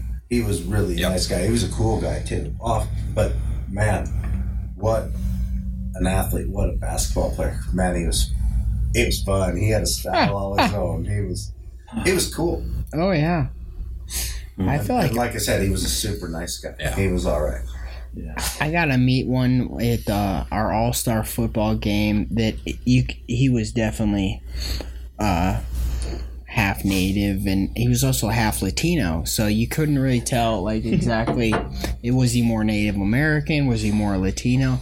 Man, what a phenomenal football player, and he was just the coolest dude, you know. And at the All Star game, you're you're just meeting a bunch of just elite athletes, and they're you're like, shit, I'm competing against this fucking guy. Like, shit, we're on the. Good thing we're on the same team because like you would make me look terrible. we can compliment each other. Let's both do well. You know? No, he was fucking awesome, dude. And he had the jokes. Man, he had jokes. Those guys, I feel like every Native American Latino I've ever met, they got fucking jokes for oh, days. most, of, most of them are awesome. Oh my god, they they're are people. such They good see- people. Yeah, they're happy people. I- They're I- happy High people. school with a handful of Oh my goodness, Yeah. they're awesome. You know, we're fucking white people. We suck. Fuck, everyone's got more money than somebody else, and we're all one step above each other. And it's like, fuck you. I don't, we're just having a beer. Yeah, that doesn't mean much to them. They don't care. No. They just don't care. No, I love the Latino culture, man. Everyone just fucking wants to be your friend and wants to have a cerveza with you. Mas, por favor, cervezas. Uh, that's the only thing I know in Spanish. please. M- more beer, please. More surveys. Yeah, more beer. And yeah, you're everyone's best friend. no, it's good times. I've been to a, a few, traveled around. You done much traveling, Erick? Nah, not a lot. Not a lot. I know you like to go to Hawaii. I, I love to go to Hawaii. Hawaii is awesome. It's uh, it- the problem is by the time I get there, I have to go face down in my lawn chair for three days just to like become human again. I'm oh usually Oh my wore goodness. out. I'm usually tired. I'm usually haven't been anywhere for months. You know, it's kind of hmm. one of those things where, you know, after a while you just get wore out. I mean, when you, I put in a pretty consistent 10 to 12 hour a day normally sometimes it turns into 14 and 16 hour days it's you know this is a small store i mean I I'm, mean, you're I'm, an owner. And we do I'm, stuff I'm like an owner this but, after but hours. no I- it's all right I'm, i mean And then, I'm- like, we but con I'm- you into doing it's, this. it's all good but i'm over in service and i work in sales and if somebody's gone i try to fill in i mean now nobody wants me fixing their car so if if john's gone i'm not filling his shoes i'm Nobody Oh, wants man. me fixing their car. I, I have changed oil. I'm perfectly capable of doing that. But uh, beyond that, I'm, I'm out. It's it's just not. That's not my gig. But I'll help out anywhere. I'll do anything. I don't care. Hmm. I'll mow the grass out here. I'll cut the weeds. I'll pick up the garbage. It it doesn't matter. oh, you got to get it done when you're the owner. Like, the end of the day, you're the guy, you know? Got to keep your customers I think happy. it's awesome that you're here. You know, oh, like not a lot of like dealership owners you hear about that actually give a shit and they're there for whatever position, you know, whether that's advisor, whether that's owner, whether that's salesman, whether that's fuck washing the windows. I've seen this man out there washing windows and he fucking owns this fucking ten billion dollar I fucking think it's a 10 building. million dollar. No, I, it doesn't matter to me. I, it all pays the same. I mean, it all has to happen, and uh, you know, if you're when when all the people that work with you see you sit around with your thumb in your ass and shout orders, um, they can't possibly respect you. Yeah. If you're willing to go in and go help out and go do the deal and admit when you don't know what the hell you're doing, say, I don't know what I'm doing here. Somebody please help me.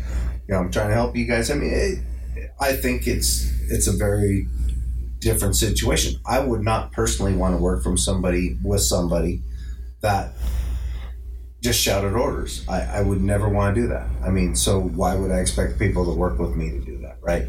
Hundred I, I better be the one who's willing to go in and throw down with them, and even though I don't know what's going on, admit and say, "What can I do to help?" Right? Um, because sometimes, as the owner, I don't know what's going on. Yeah. I mean, there are things, there are jobs here that I don't know. I'm dyslexic as hell sometimes, especially when I start getting tired. Could you imagine what I could do to our parts inventory? Oh, oh, that's funny. No, you told me a funny story, or or you or Johnny did about you going to Hawaii this year. Your building burnt down before you went to go, or something. oh yeah, we were we were. Tell we me were- about we- that. We were supposed to go to Hawaii and I had everything planned out and I was actually supposed to come back from Hawaii and get on a plane with John and Rob and go to Vegas for a Subaru meeting that they were having for the fixed operations and service and parts side of the business. Well, we got this phone call like a month before that one of the units um, in the condo we were renting had someone lit it on fire. And Oh, that's cool. that's cool. So, and it, we were supposed to be in the room next to him, so we had to change the dates of our vacation, and it, it worked out awesome because they said, well, normally it would be vacant the last week because you have gradles in your backyard and everything else because they're going to be fixing it. But you know, if you guys want to stay an extra like four or five days, we'll just give it to you for free. Ooh, So, um, it, it was awesome. We had this great condo we we stayed in for the first week. It was awesome, and then the construction equipment moved in, and we had one day where it rained. And they were chiseling up tile and drywall and all day Oh, long. no. right right above our heads. So we, we just left and went, Went to the did beach. something different. Well, no, you couldn't. It was a monsoon. Oh. It was a full go get some dinner. um, we probably had three dinners that day. Um, All right. but but a whole Anywhere bunch away I, from I home. did I did buy. You're due to get one of the shitty gifts at the Christmas party, and I did buy a gift. This that is- fucking can't guy. for I did buy a gift that is suited for you, Oh, and I hope goodness. you get and I hope you get it next year. I've gotten so lucky, folks. I have fucking come out of there like a bandit the last two You're years. due then. Yeah, you're due. I, I, Yeah, I am due. I got what like I Just put his name got. on it. Just put his name. Well, Yeah. no, the, the thing You're is like sometimes- Beckman. You get that one. Just that one. no. I mean, sometimes I This I- man. We, we have this white elephant Yeah. gift thing, and sometimes I buy gifts, and when I'm buying them, I have somebody in mind. and for the first time, I bought a gift that screamed John Beckman. oh goodness. Now I have to. So, That's and it's weird. It's weird because sometimes people get draw the them. Oh yeah. It's like Eric- Gra- it's Eric like Greg Cohen getting the children's books. Oh yeah. Yeah, Oh yeah. Wow. That's a good one. Uh, that was awesome. Yeah, hookers and blow save Christmas. Hookers and blow. And, and there was another one about pooping your pants or something. And he's got two little kids, and he's got one of them ba- little bastards that just won't quit shitting them. I think. So it's, uh, it's yeah, it's all good. well, like you said, I. I feel like every gift somehow inadvertently is tailored to you because my gift was the the signs from his toilet. He's like, "This Oh, is where I spent the most time." It was the gentleman told me that. and the the lady sitting. I'm like, I'm putting. I'm. This is the coolest fucking gift you could have given me because you know why? I probably told this on the la- one of the previous episode. When the old building went down, Eric only saved the logos off the shitter. Me, he, he says, hey, you can go in uh, the two days before I demo this thing, and I, I I'm stealing shit off the lights off this bitch. Lights and I'm- garage doors. the garage doors. If it was Someone attached to. I something, I was cutting it off. I was taking it home. We were, I was coming home with it. It was cool. I got tanks. I got fenders. I got doors. I got lights. I got frames. Eh, Unreal. I stole the shit out of this place.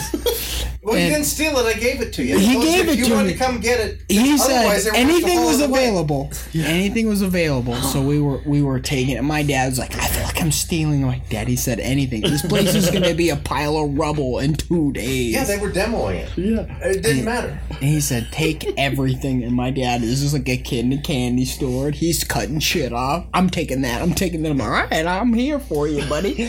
we're cutting it out. We're loading it up. We get out of here. Well, that that following year, we is the Christmas party, and I get the logos, and it seemed so fitting that I got the shit off the shitter because it's still pretty much everything else or whatever, you know, given to me. You know, we we we snagged it, and then right after that, I get what a thousand dollar shopping spree or something. It was fifteen hundred bucks. Fifteen hundred bucks of just cash money deal. It was just like, God, I love this fucking place. I'm having a steak That's dinner. I'm having some beers. It was a killer fucking night. Yeah, It was like the, the I Christmas still got party's them. always awesome. That's oh, that's fun. Yeah, it's a good it's a good Placer Motors event. Yeah, my my favorite was when the lock kid got the dashboard Jesus. Oh yeah. He he'd wreck down how many cars he. It was just. Sometimes you just need dashboard Jesus. Jesus, take the wheel. Oh yeah. I mean, but there's every year I buy gifts with certain people in mind, and it's amazing how they find their way home. Oh, I know. And I, I don't tell them what to pick. No, everyone has free range. They can pick whatever they want. I mean, it's cool. You know. It's kind of like the. I I bought this thing and it's called the Office Possum, and guess what? Somebody in the office won the Office Possum. but like when we moved in here, um, there was a there was a rat that came from somewhere down south in all the construction supplies. Oh no. And it actually oh, survived construction and lived here. And I mean, the girls would come into the office and there'd be shit taken off their desks and there'd be stuff oh, scattered everywhere and the garbage would be tipped over. I mean, this thing was a trophy. Wow. And a big old bitch. we, everybody, I, certain people were accusing certain people of doing certain things. And, you know, because it, it did look like a prank at some level. Right? It looked someone was messing with people. So, um, I opened the hood of this, the one and only car that we had on the showroom floor for like seven months. And there was rat shit underneath. And I'm like, what the hell? But we couldn't find any rat shit in the building, brand new building. You think you'd find it, right? Right. So I set a couple traps and I had a couple spots that I thought, well, maybe. And I went down to my mom and dad's house and I can't remember what was going on. It was close to Christmas time. We had some dinner and show back up and bam, here's this big old rat. And I mean, them things, oh. wow. and he's a trophy. Put his ass on the wall, folks. Well, I put him on the hood of my car and I drove him to the dumpster and I tossed him in. I have pictures of it. Oh my god, that's the most Montana fucking sure, thing I I've sure, as ever hell, I fucking sure as hell wasn't putting him in my car. so the Oh next my day, God. I, I, I've been shopping for some Christmas gifts, and that was one that was obviously available because who the hell wants an office possum? So I, I bought the office possum, and sure enough, the one the girls in the office who were being tormented by this little bastard Gets it. got the office possum. So That's fucking Oh fun. man. Oh my goodness. there's always something. Oh man, in Montana, you gotta kind of learn to deal with the rodents, whether they're two inches big, one inch big, a fucking mosquito. You gotta learn to deal with the the There's shit stuff. here in Montana. There's stuff. Wildlife in general, out here, you gotta learn to deal with the bears, the the cougars, the mosquitoes. I mean, you can't even go to the lake and not even get some kind of fucked up. you 20, know? 20 some years ago when I moved to where I live now, um, I think I'd been there like two years, and my neighbor had macular degeneration and he was seriously going blind. And Oh shit.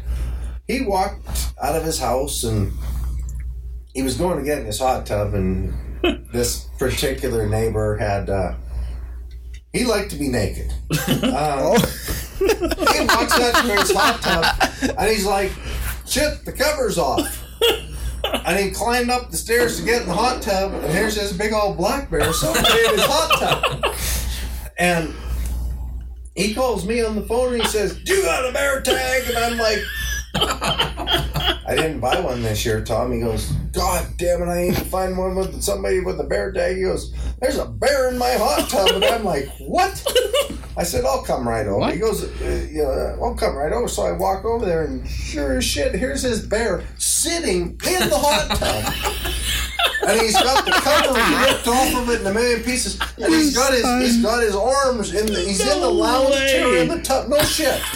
And he's sitting there. No, he's No sitting, way. He's sitting there clacking his freaking teeth at us uh-huh. in the hot tub. So I Travis Harris. Do you know Travis Harris, the plumber? Yes, yes, Okay, I so- do know Travis actually. I called Travis because Travis lived right up the road in Martinez Gulch. He was just building a house. I said, Travis, I said, you got a bear tag? He goes, I filled the son of a bitch. I said, I said, Tom Lithgow has a bear sitting in his hot tub, and he's collared to boot.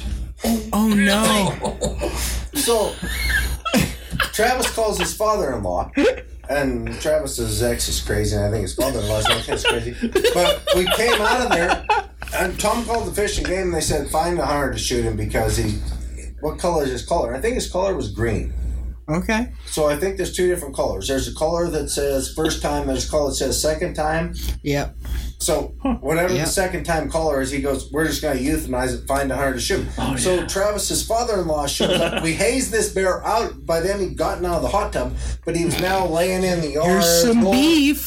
Come No, on, no, he little now, buddy. he was now laying in the yard doing the roll and shit, and this dude walks up, and I'm like, I don't know how you can shoot this stupid thing because he just you feel bad, right? I mean, Not much of a I mean, he was just having a soak, right? He shows up looking Black like dying and, wish. And, and this guy's an outfitter nonetheless. He shows up and he takes out his gun. He sights are on fire. Boom! Rolls the bear over. I mean, obviously kills him on the spot, right? But I mean, the bear was going to die anyway, so it doesn't. Oh, yeah. You know, it's, it's sad, but it doesn't matter. But I mean, but that thing sat there and clacked his freaking teeth to me and wouldn't get out of the goddamn hot tub. And you can call bullshit all you want. Oh But my goodness. You can ask Travis Harris about the bear that Tom Lithgow found in his damn hot tub that his father-in-law shot. oh my goodness. I guarantee you it's true. That's funny. But Tom was blind, and I mean, he damn near climbed in the hot tub us. Naked. Hey, this woman's real fuzzy. This is Ooh, new. my, how fuzzy you are. Yeah. no shit. what long hair you have. What long hair you have. Yeah. Uh, Yeah. Our co-host Walter, his boy loves bear stories. Oh, yeah. You're gonna have to That's tell why him that. pointing at me. Yeah, I'm gonna say you're gonna have to tell him the hot tub bear story now. Yeah, because he'll be out with that all his little buddies. You know, he- I got this hot tub bear story. He tore the ever living shit out of the cover of Tom's hot tub. Tom, Tom, he was he was actually the person I bought my my land from. He was about the most awesome guy in the world. He uh, he had some health concerns, and uh, one day I uh, I'm driving home, and Tom had just been released from the hospital, and I'm not really sure what all he had going on. I didn't ask because he was walking up the road, and it's a dirt road, right? And there's I'm Yeah. the last house on the road. There's really nobody around, but he has one of those hospital stands, right? And he's got his IV bag, and he's wearing his cowboy boots and a fucking depend. oh Jesus! he's walking up. What the a road. good old boy, And I'm like, no, yeah. Tom, what are you doing? He's like, I'm sorry you had to see this. it's like, it's like, are, you- are you all right? He goes, Doctor says I should get some exercise. And I feel pretty good. He goes, but it's awful warm out here. I said, you want, you want someone to walk with you? He goes, Oh, my good. As long as I stick to the road, I'm all right. He goes, Marcia won't be home for another hour or so. He goes, so she won't know that I took a walk. And I'm like, okay. I get home, I walk in the house, and my wife says, "Oh my God, did you see Tom?" Oh my goodness, that's fucking hilarious. Did you see that- it? Did you see no, it? uh, that was that, that's the man. I mean, Oh my the- god. I wish That we could man- all skip the That man judgmental stage. so. Oh, he I was know. So funny. I mean, he. But that day he called me and he's like, "You got a bear tag?" no, I didn't buy one. He said, I got a bear in my goddamn hot tub. I'm like, "Yeah, sure you did." you know. Bullshit. I walked over there. I'm coming over there with beer just to check it out. I, I walked over there and sure as shit, he had a bear in his hot tub. Oh man. I mean, you should see it. He was. Oh my I come god. out the door and he clack, clack, clack, clack, clack, and his teeth being growling and snorting and. Should have left him. He'd have roast bear. Man, you could have had the greatest Bear TikTok stew. of all time. No, I mean it was it was something. It was Oh, pretty wow. interesting, but yeah, I mean Tom was Tom was a pretty awesome dude. He, uh, I, I I missed him when he passed away. He was uh, still miss him. He was a good dude. he was so fun. Man, it's crazy how some people you meet though like that that are just like shotgun with their underwear, you know, kind of deal. You're like, God, They just don't.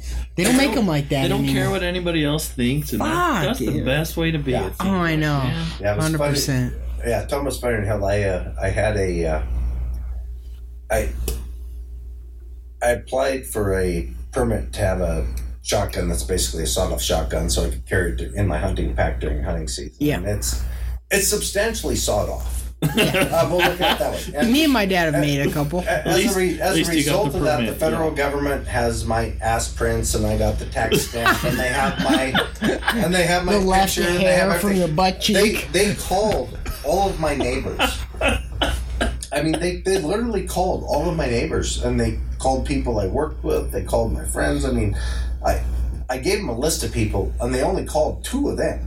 They called they called my neighbors. They called people who were ex employees of the store, and it was Oh, funnier than hell. They called Tom, Oh God, here we go. and Tom proceeded to tell him. he said, "Well, he, you know, he's applying for a, a certain kind of weapon." Da da da. da. And Tom said, "Only one." And, and this came actually from the sheriff in, in Jefferson County. Goes because he was he was the one who had to make the calls for the federal for the and he had an FBI agent there with him when he made the calls.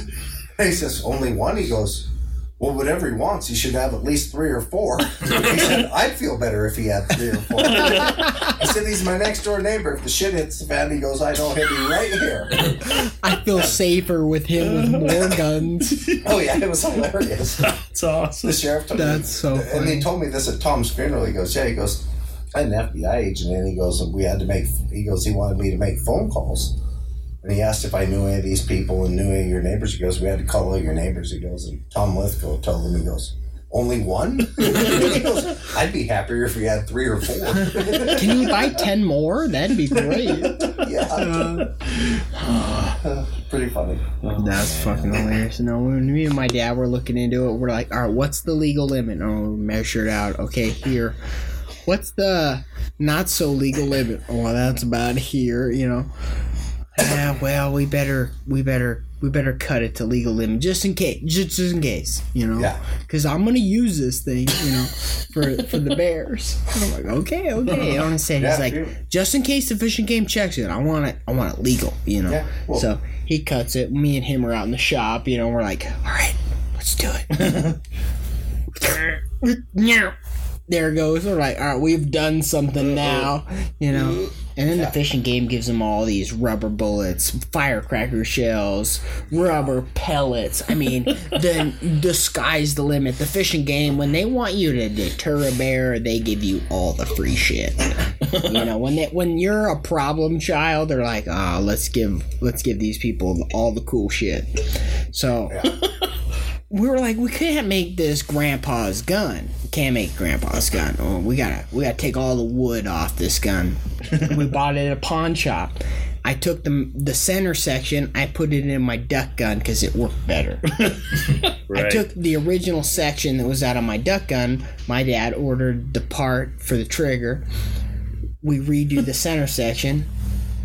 Well, now we got two guns. Okay, we went and bought a tactical uh, stock kit for it. So we pull the wood off the front stock, put a a light mounted rail setup for the the sawed off barrel. So now we can put a light on it so he could see the bear. You know, as it comes up. Is it like a side by side or over under or? Uh... It's uh, it- it's uh, actually a pistol grip style with a uh, extendable uh, stock Yeah. with a uh, your your it's a pump, so your Oh, foregrip has two rails for a light and a laser, but we only have a light. We ain't got no laser. We ain't cool like that. So we got a pistol grip on it, and it's sawed off. And then on the for we were thinking, okay, reticles for the barrel. You know, you gotta sight Oh, it yeah. still because it's no scope. They make the- this little cut the bead clip on. Yeah, we cut the bead off. Ain't no more brass bead like it was from the fucking sixties. So we got a nice uh, green. What do they call that? Monofilament or Oh, microfiber or whatever the fuck that shit is. Green, and it clips on. It's so cool. clips on. Bingo, bango. You didn't have to drill. You didn't have to tap anything. We get it all up there, and man, this thing is a fucking unit. It looks like God straight out of the cops' fucking arsenal. You know, the, the tactical. Oh, it looks so good. It's all extendable. You can collapse it way down. You're like, oh, I feel like a man with this thing. You know, and man, with all the ammo you could think with are rubber bullets, man, I was like with my dad, I was like, you should be shooting everything, everything, everything's a bear now. You know, the the bird up there touching the garbage, but you know, uh, no, that thing is funny. It keeps it close and.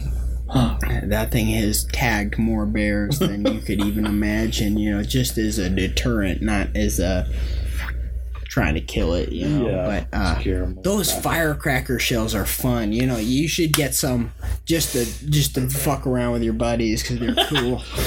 they are really cool. Have you had any chance to fuck around with any of those rubber bullets or sandbags or No, I have regular bullets. regular If- buckshot? if- that if bitch is going down. If I have problems with the grizzly bear, I promise it will not get me. I mean, they normally bluff charge you and mess around, right? Oh yeah. And I have been bluff charged and I never pulled the trigger. Ooh. Um, unfortunately, I had a nine millimeter when I got bluff charged twice. And you didn't cap his ass. He dr- he dropped right as I was about to pull the trigger and stood there and clacked his teeth at me, and then he went up the hill and circled me again and clearly winded me because they're warm and fuzzy. I thought I should pet him. Oh yeah. Yeah, definitely, thought I should Definitely. the. Right. He Make sure he's a bad bear. Oh yeah, and then the second time he came around, he come from behind me, straight downwind from me, and bluff charged me again. and I was just about to pull the trigger when he dropped and bailed off the hill, and I just I had nowhere to go. I was just stuck. He circled me three full times. Wow. And then he finally left at daylight, and I left too because I was pretty sure I pooped. I had shat my pants. Yeah. But uh, that was when I that was why I went and got the shotgun because I'd seen multiple. Um, most of them had been fairly cordial, but that particular grizzly bear was not quite so When they cordial. mess around for that long. And- yeah. Yeah. You know, I, I would think that the second time you're bluff charged, you probably could pull the trigger. If I had a shotgun, if I'd had the shotgun, I guarantee you I'd have pulled the trigger. Uh-huh. I mean, probably 25, 30 feet was where he stopped both times. Wow. Wow. I mean, that's pretty close. close. As I'm screaming at him at the and top of my I, yeah, lungs. I'm gonna say I think the rule of thumb is 50 feet, and and they're a they're a threat after 50 feet. I don't you think he ever left 50 feet. You know, he was in that fuck you range. oh, yeah. It clearly smelled me, clearly knew that. And I'm yelling. And it didn't You're matter. doing all the things. Uh-huh. It didn't matter. And when he stood on his hind legs the last time, before he bluff charged me, that was flat ass scary. Ooh. Now I'm more afraid of the cats than I am the bears. Now, are mm-hmm. you? What do you I- think? I don't care about the cats. The cats, will- Really? The cats will stalk you and whatever, but I mean, I, I don't know. Usually, when you have a cat following you, I don't know about you, but hair on your neck stands up. You get the feeling something's wrong. I say mean, I've so- had way more closer encounters with with the cats that have more Well, if you're had my Lincoln- hair on the back of my neck stand up. If than- you're in the Lincoln bears. area, there's a lot more cats than there are in a lot of other areas. I mean, the the encounters I've had with cats, um, they have mostly been in the Lincoln area. Um, and and they are not small. The- some of them are very not small. There's been some big cats taken out of there, and I mean, there was, and I'm still confused by it. There was a day that I was following a cat track and it disappeared at the base of a really big tree, and I'll be damned if I could ever see that cat. I walked all over around the tree trying to see the cat, but never see him. I don't know where the hell the thing was. I couldn't find it, so I moved on. Um, you know, I have been followed by cats, and I uh, actually shot a big rock that was right in front of him one day. Um, Scare the shit out of them. yeah, just to scare him because you know don't don't have a cat tag. Um, you know, I s- saw a cat one day that I scared off that was on somebody's elk. Yeah. um, you know, it was uh, you know somebody shot the elk and the cat was literally it was actually pissing on the elk. If you want to know the truth. Oh my goodness. Um, but no, I've, I've seen some cats, but they run from you. Um, the black bears, they're cute. I have never been able to bring myself to shoot one. I, I love to hunt, but I, they're they're just too. Oh man, They they can be. For the most part, they're pretty cute. The They're- black bears are alright. The grizzlies that fuck our ranch up like a mofo. Yeah, it's the grizzly bears that are nasty. I mean, every, everybody from out of state should uh, have to have one in their backyard because they're warm and fuzzy, and they should pet them, right? right. I mean, that that's the story they tell, right? I mean, isn't that isn't that the story they tell? They're warm and fuzzy, and you should pet them. Same with the wolves. They're beautiful Oh, animals. they're oh, yeah. beautiful But they- animals. And the Yeah. howl. Yeah. So beautiful. Yeah, so when they- majestic. when Yeah. they when they pull the baby elk out of the mother, half born, and eat it right there on the spot. That's really awesome. They're so nice. So Yeah. beautiful. And when you're walking through the woods and you find an elk that has half of its ass eaten and it's still alive, and there's wolf tracks everywhere, God, that's awesome. They're wonderful animals. We should have some more of them. I mean, anybody who lives with them, um, and anybody who's out and about and truly experiences the the damage and the devastation. I mean, they talk about hunters being nasty. I mean, when you pull the trigger and you shoot your elk and it dies, that's a hell of a lot better than having your ass eaten and there you are laying there bleeding to death. Yeah. Um, that's a whole lot better than laying there as a, a cow elk having a baby when you're helpless and having the pack attack you and then eat your baby. That's really awesome. I mean, Yeah. that's that's cool. I mean, that's kind of nature, right? Yeah. Survival of the fittest. But they talk about how hunting is inhumane and how it's so nasty. I got something for them. Those people that say that, yeah, haven't been out and witnessed what they really do. They really don't have a clue. Yeah. And it's the same kind of people like we were talking about before with the Redskins. They're not actually the ones that are there. Yeah. You know. Yeah, I mean, I mean, I don't know. I mean, maybe some people get their jollies off of that kind of thing. That's, that's not my gig. There's nothing that pains me more than, and trust me, as a hunter, it's happened where you you've made a shot and it's not really the shot that you thought it was, Yeah. and you end up chasing that animal for a little bit. I mean, if you have half a brain, you don't chase them for very far. You let them lay down, then you go get them as soon as you can. But Yeah. I mean, it's it's one of those things. I mean. I, I don't know. I mean, there, there's nothing that makes me sicker than that. But, well, I, there is something that makes me sicker. Find- Finding an elk that's half eaten alive and Yeah. still alive. I mean, that's Right. that's that's bothersome. It's not cool. Don't like it. Us hunters are the, the real conservationists. Oh, you know, Oh, 100%. knowing what what really you talk happens to- out in the woods. And, Uh, sorry, I interrupt you there. Uh, you're good. the Fish and Game even says that you know, I mean, the people that monitor, uh, like the hunters, you know, they're they're focused on the fact that hunters are the conservationists, Mm-hmm. you know, and your family's kind of involved in that. Well, not the wildlife side. Really? My dad's in the fish, fishing Fish- fishery side? things, you know, so managing regs and habitat and stuff like that, and the lakes and streams and rivers. But Brought to you by Coors Light. No Bud Light, thank God. No Bud Light. We're not into tranny fluid here. No trans fluid. No trans fluid.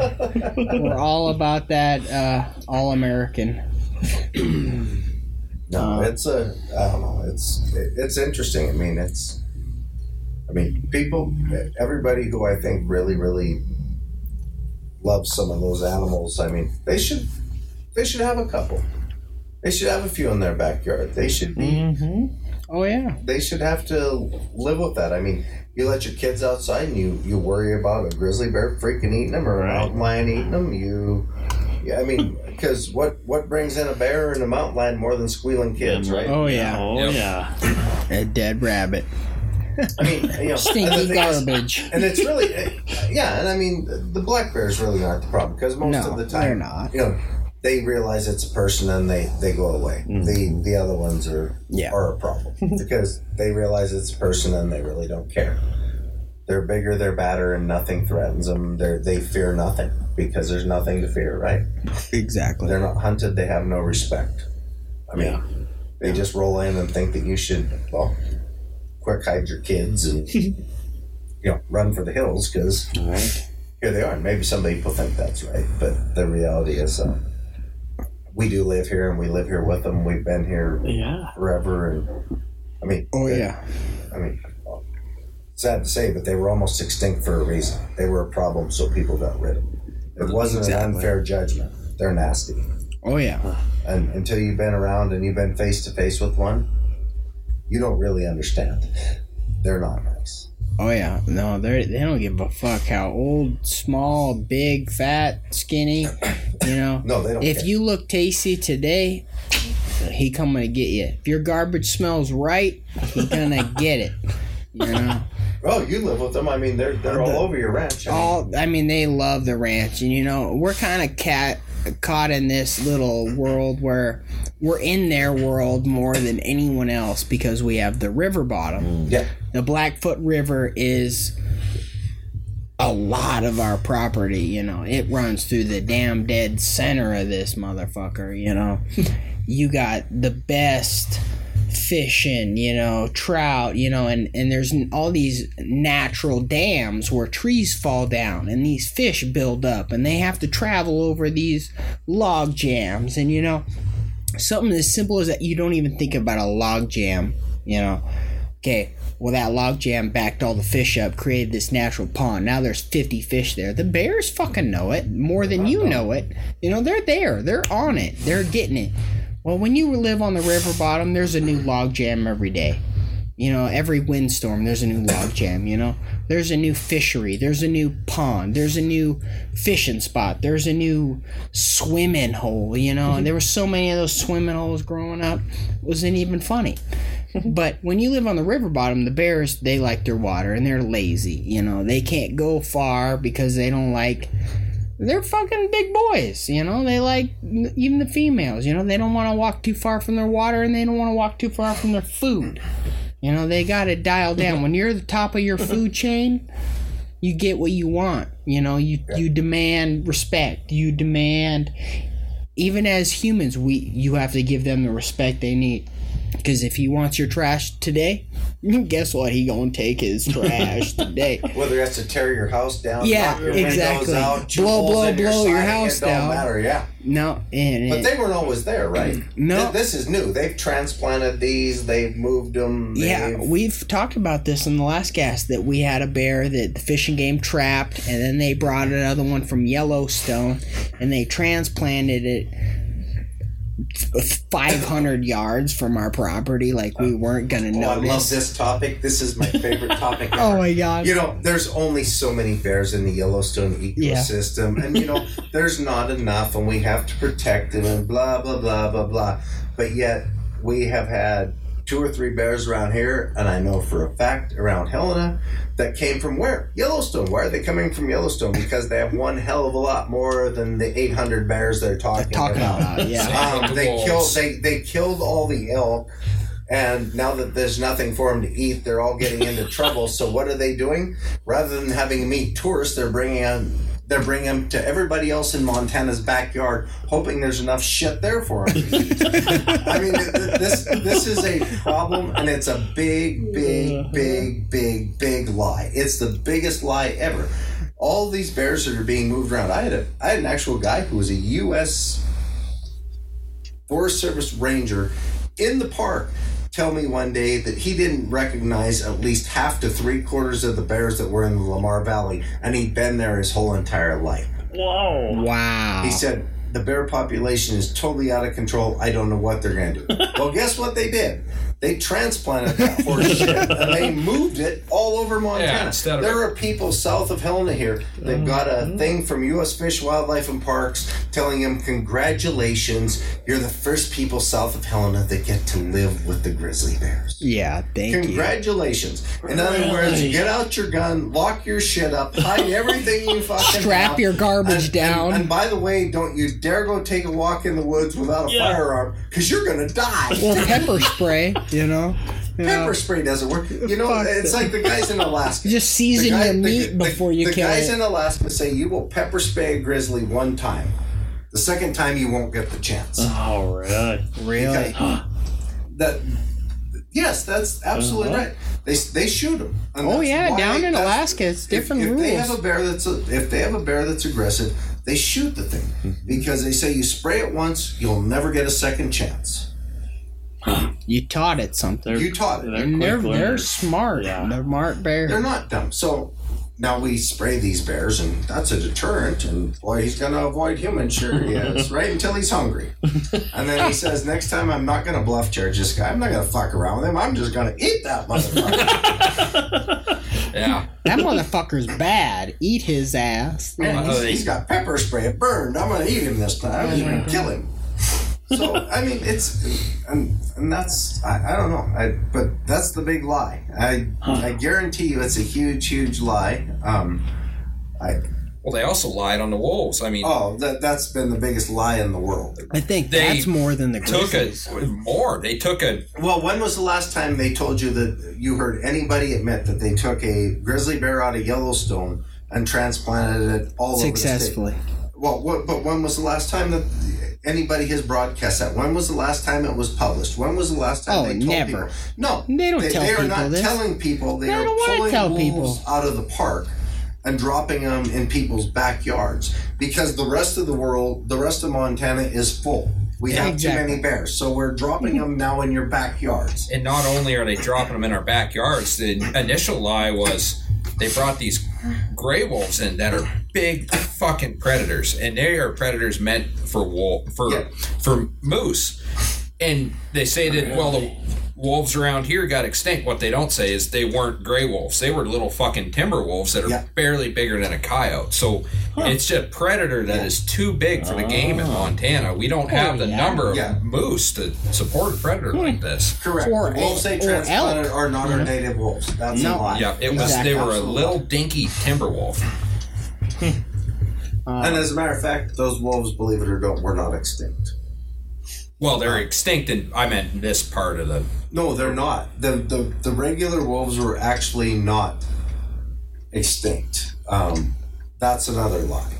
Um, Really? But I mean, they're not around here anymore by extinct. I, they're around. um, Oh, they're tw- everywhere. 20 years ago when they started 15 20 years ago when they started planting wolves um, there was actually a male wolf up dog creek um, my let's see my dad's cousin had a ranch up there. Um, he had video of it um, fish wildlife and parks and u.s fish wildlife agreed that it was a wolf. They did not know they didn't believe there was a female it was a male. Um, and it was a actual wolf. It was a timber wolf, not a. it was an actual wolf. It was confirmed you'll never get them to tell you that. Okay, but it was actually confirmed. I don't know if they ever found a female anywhere I did not or they probably tried to pair them up or whatever but the reality was it was an actual wolf. Um, my this guy basically said that this this wolf would kill one elk and, and he pretty much lived on his property. Um, he said he would kill one elk usually a younger elk and he would eat that thing for two or three weeks, and he'd lay right on it. Oh yeah, they don't leave it. Now, he would lay right smack dab on it. He never touched his cows. He never touched any of this stuff. But he would kill an elk, and sometimes he'd kill a deer. But he would literally not go more than 100 yards from that kill until he ate every freaking ounce of That's it. interesting. These wolves that Now, we what have, do you think? These wolves One elk we- every three weeks? or a deer or whatever every three, What four something? weeks. You know, I mean, they I mean- gotta eat. But he was, you know, on his own. I'm sure the birds got some of it or whatever. But that's the story that he told, and I, I know that other people saw it, and I know Fish, Wildlife, Parks. He told me all about the whole story. But the reality is, um, these wolves now, they're like a pack of dogs or a bad mountain lion. They thrill kill. I mean, they kill, take a couple bites, and leave it. They they don't even kill it That's what I think about the cats. And they move on. It's the same same sort of thing, but the native wolves were not what these animals are. yes. No, and, and like you said, uh, they had almost eradicated them out of this area, and, and, and predominantly the ranchers. You know, I mean, they, they were fucking their cattle up. They said this is a nuisance. Yeah. So they they said, hey, well, let's take care of this ourselves. You know, back in the day, and. My my great grandpa he could tell the story millions of stories of these wolves you know him and his dad would go out and trap them and shoot them. He said the coyotes were fucking nothing. No one gave a shit about coyotes. They they did their thing. You know, they were killing rabbits. They were killing the, your rodents. Fuck the coyotes. It isn't until we started eradicating the wolves that the coyotes became almost more of a dominant force in the area. Hmm. the cats became more of a dominant force because they had done their due diligence in keeping the main predator of their cattle away and and the cats in our area by the river bottom you know where you have one predator you have four you know Yeah. if you know they're not dumb animal anyone that's a predator has a little different intellect you know than your your deer your elk you know mm-hmm. they're grazing animals your cow your horse you know Yeah. they're thinking about the feed well, when you get a predator, they're on a different intellect. You know, they're thinking about how can I stalk this animal? How can I kill this animal? How can I get into position? You know, what can I do? And when you get rid of king shit, which is the wolves, and they hunt as packs, cats don't hunt as packs, they hunt singular. Coyotes, yeah, they're a pack animal, but even a four person pack of a coyotes is is not a four person pack of wolves. That's a whole nother ballgame, man. They're gonna fuck you up. Mm-hmm. They're gonna get what they want to come. They, that little calf, that big bull, if they want it, they're gonna get it. You know, Yeah. where that four pack of coyotes, yeah, he can try real hard, but big king dick bull, he gonna get you. Yeah. You know, he might get the little calf. That cat, if he's in position, maybe he gets a shot at the bull. But you know, he's in the same ballpark. That single cat, he's going for that calf. He's going for that that cow in the back. You know, the last one. You know, Yeah. he's not dumb. Them wolves, man, they were on another level. 20, 40, 60 years Yeah. ago. And now that we're changing, let's just transplant King Dick from Yellowstone over to uh, the Bitterroot, over here to Chinook, you know, over here to Idaho. You know, I mean, they're tr- not even in Montana. They're taking them to Dakotas, the the Wyoming. You know, they're Oregon, Utah, I mean, all over. They, they don't know what to fucking do with these things. Well, the thing is, they they started by trying to do a good thing by by kind of restoring the balance. The problem was they transplanted something that was time and again the size of mm-hmm. the native wolves that are around here, which threw everything further out of balance. The wolves went through and they Or killed it.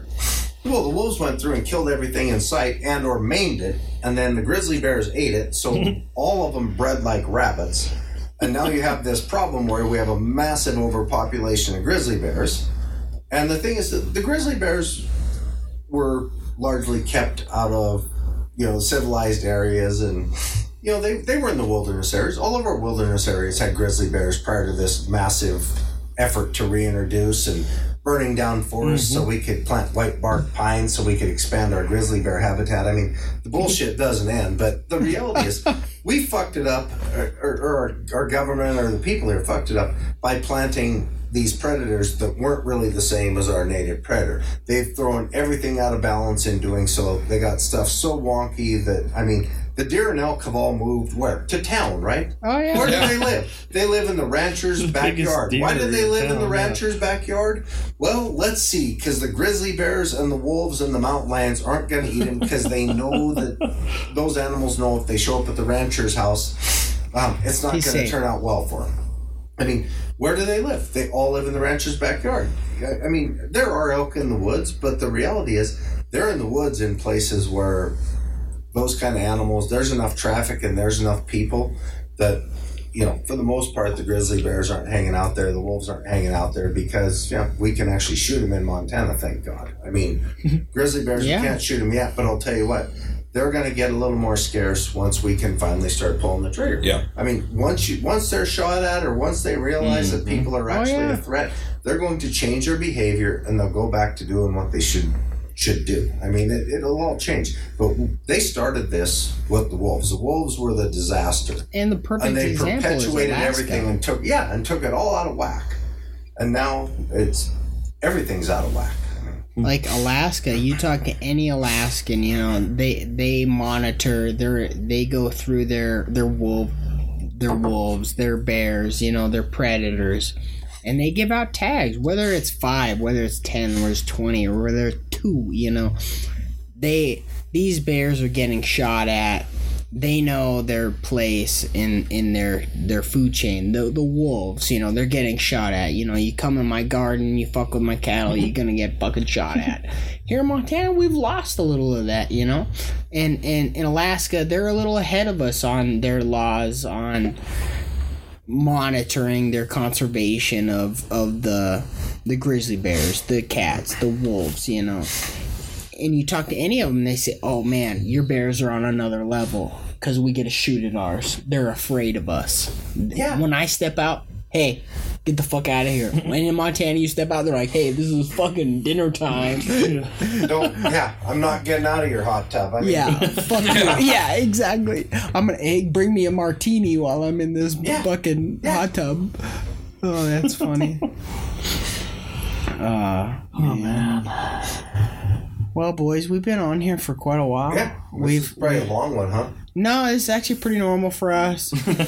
we, we always try and shoot for that How uh, about two a, hour mark. How about like a customer story or a steal of a deal? Steal of a deal. Well, Walter, Or you're both. our steal of Uh, a I'm deal the guy. Steal of a deal guy. You're the guy that's always Uh, looking for I- the steal of the deal. It wasn't much of one, What'd you find? But the beer I bought tonight had a two dollar coupon on it, Ooh, and it was Coors Light, folks. and folks. the Scrooge Light. There was something else too.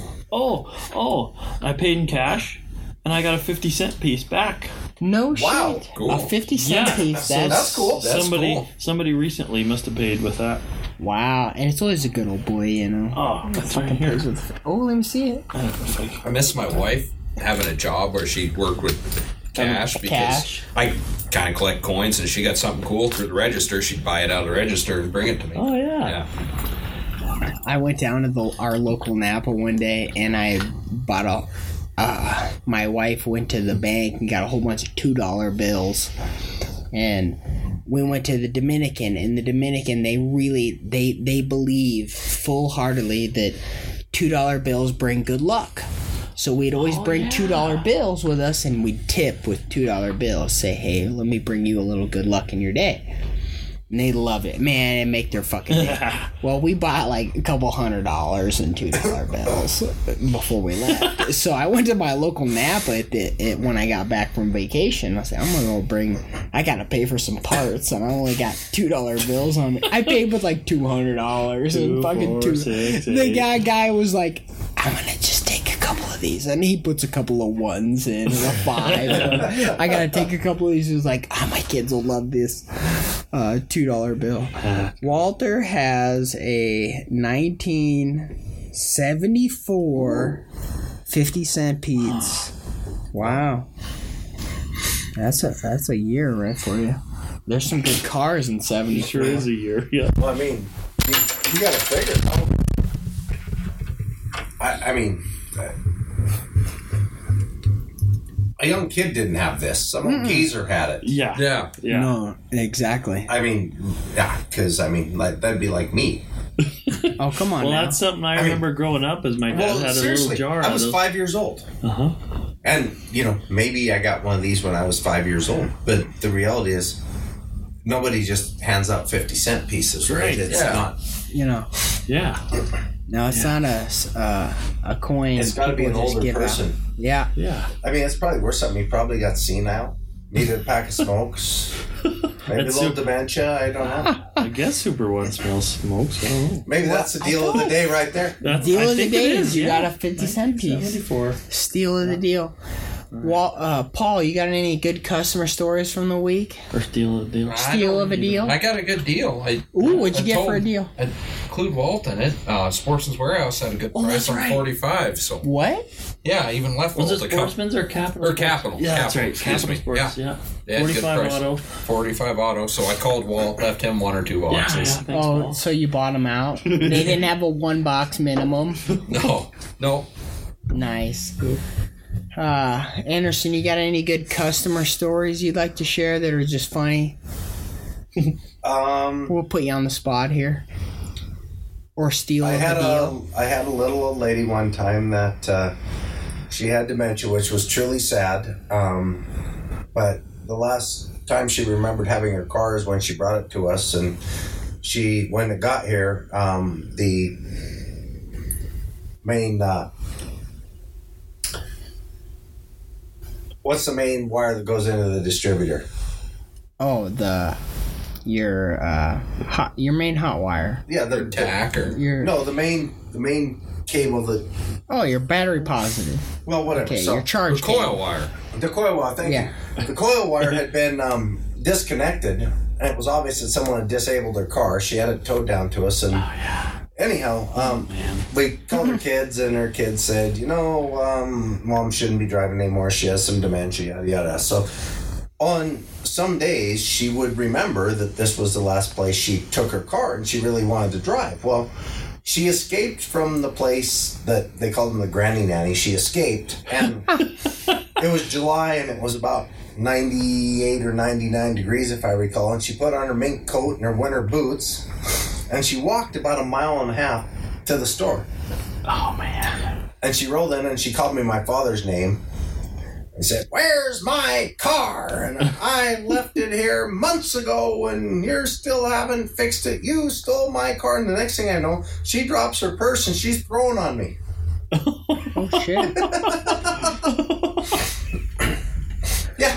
Um, I'm, I'm, I'm sidestepping them and hey, You're Mike calm, Tyson Calm, calm down, calm down. Well, it wasn't too hard to be Mike Tyson because she was like 80. 80. You're over here 90, like, so- I'm six five, you know, 400. and she's little and she's throwing on me and somebody in the store knew who she was because she was a frequent caller she'd call every day she remembered about her car and we called her son who was here like in 10 minutes and he he called the granny nanny people and they were here in like five minutes and but she had climbed out of her window in the middle of the afternoon on a Oh Wednesday to come down here to beat me up Oh man. because that her car. Her, I mean, her car was gone 25 years. It was gone when I was, wow, I mean, 25 years ago. So oh my Yeah. goodness. I've had I've had an 80 year old lady throw punches at me. That's hilarious. That's. That's how you So know you've been in the industry story. a while. yeah.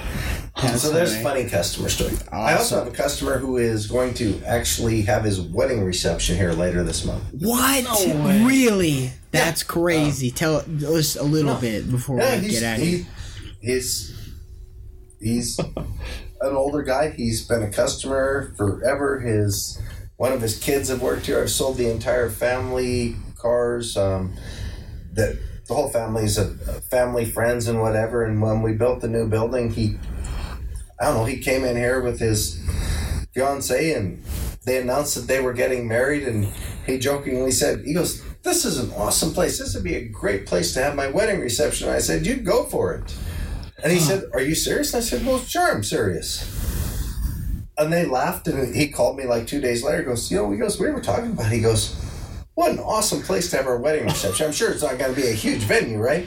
But he's like, what an awesome place to have our wedding reception. Wow. Ah, that's cool. That's way cool. That's fucking He way. said, my my my kids have grown up with you and your your siblings, and I've known your mom and dad forever. He said, this is this is ah. super cool. So yeah, we'll have a wedding reception here in the next couple super weeks. Cool. That man, really I don't cool. think a lot of auto dealers can say that. They got weddings No. showing up in their I don't. parking I, I lot. don't. I don't think too many auto dealers have customers that want to have their wedding Yeah. reception. That- Right. I I mean, it's just.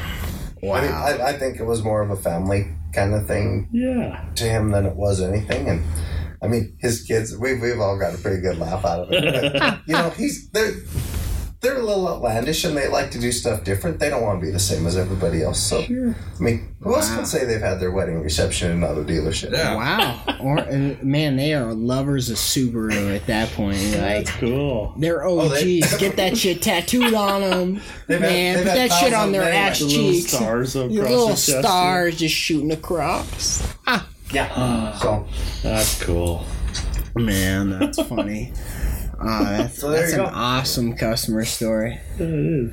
Well, folks, we've had a few beers. We've had a good talk with Erick Anderson, owner of Placer Motor Subaru. Come buy your Subaru here at Placer Motor Subaru. Best place, great salesman, great technicians. You can't go wrong. Anything you need, we got it. You got a Chevy, we'll fucking fix that bitch. We don't care. You got a Ford, we'll fix that bitch. We don't care. We know all things. Just because we say Subaru doesn't mean nothing. Hey, shout out to your unofficial Ford tech. Unofficial Ford tech. Every Ford time tech. there's a Ford through the Uh, shop, yeah, I get a I, call. I, I promise you, if there's a Ford in this shop, I call right. this man right across the stable here. You know, hey, wait, this is Montana. We count on our friends, right? yeah, That's exactly. right. You You don't, don't if you don't know something, you call somebody Yep. who knows. If you're not sure, you rather than screw it up. I mean, we're not afraid to make a phone call. No, right? hundred percent. I got a body question, a paint question. I call this man. I got a Ford question. I call here Paul Taylor, folks. He's fixed more Fords and Placer Motor Subaru, and he don't even work here. You know that's fucking crazy shit. Yeah. You know that. Well, when you're lost, you don't call nine one one. No, You call no. someone who knows. Yeah, By exactly. the big rock with the big tree. Yeah. uh, and there's kind of a cliff above me. Where the hell am I? Oh, You don't call a nine one one. You don't call the search and rescue. No, you call your last you call your buddies who hunt there and say, "Where the fuck am I?" Yeah. Help me. Save me. I'm desperate for help. It's all about your friends, right? Oh, 100%. Well, folks, we've had a great night. Thank you, Erick, for uh, letting us come invade your space and your sales building and have you on the cast and take piece of your Friday afternoon when we know you could be at bed and having a steak dinner and just doing literally anything fucking else than other than dealing with us assholes. I'm geriatric. It's Ben. and I'm going to help a friend Brown tomorrow. So I, Oh, man. Yeah. Branding's It's- always a good fun it's a time. good thing I was uh, sipping. sipping, man. Good old whiskey and beer. That's all we like here. Whiskey and beer. Well, we've had a great Thanks, night, guys. folks. Off for the cast. Shop Talk Podcast. Thanks, Erick. Thanks, Erick. Yep, thank you. Believe it or not, we are trained professionals. Before attempting any repairs on your own, always learn and follow proper safety practices. Shop Talk Podcast is not meant to be repair advice and is for entertainment purposes only.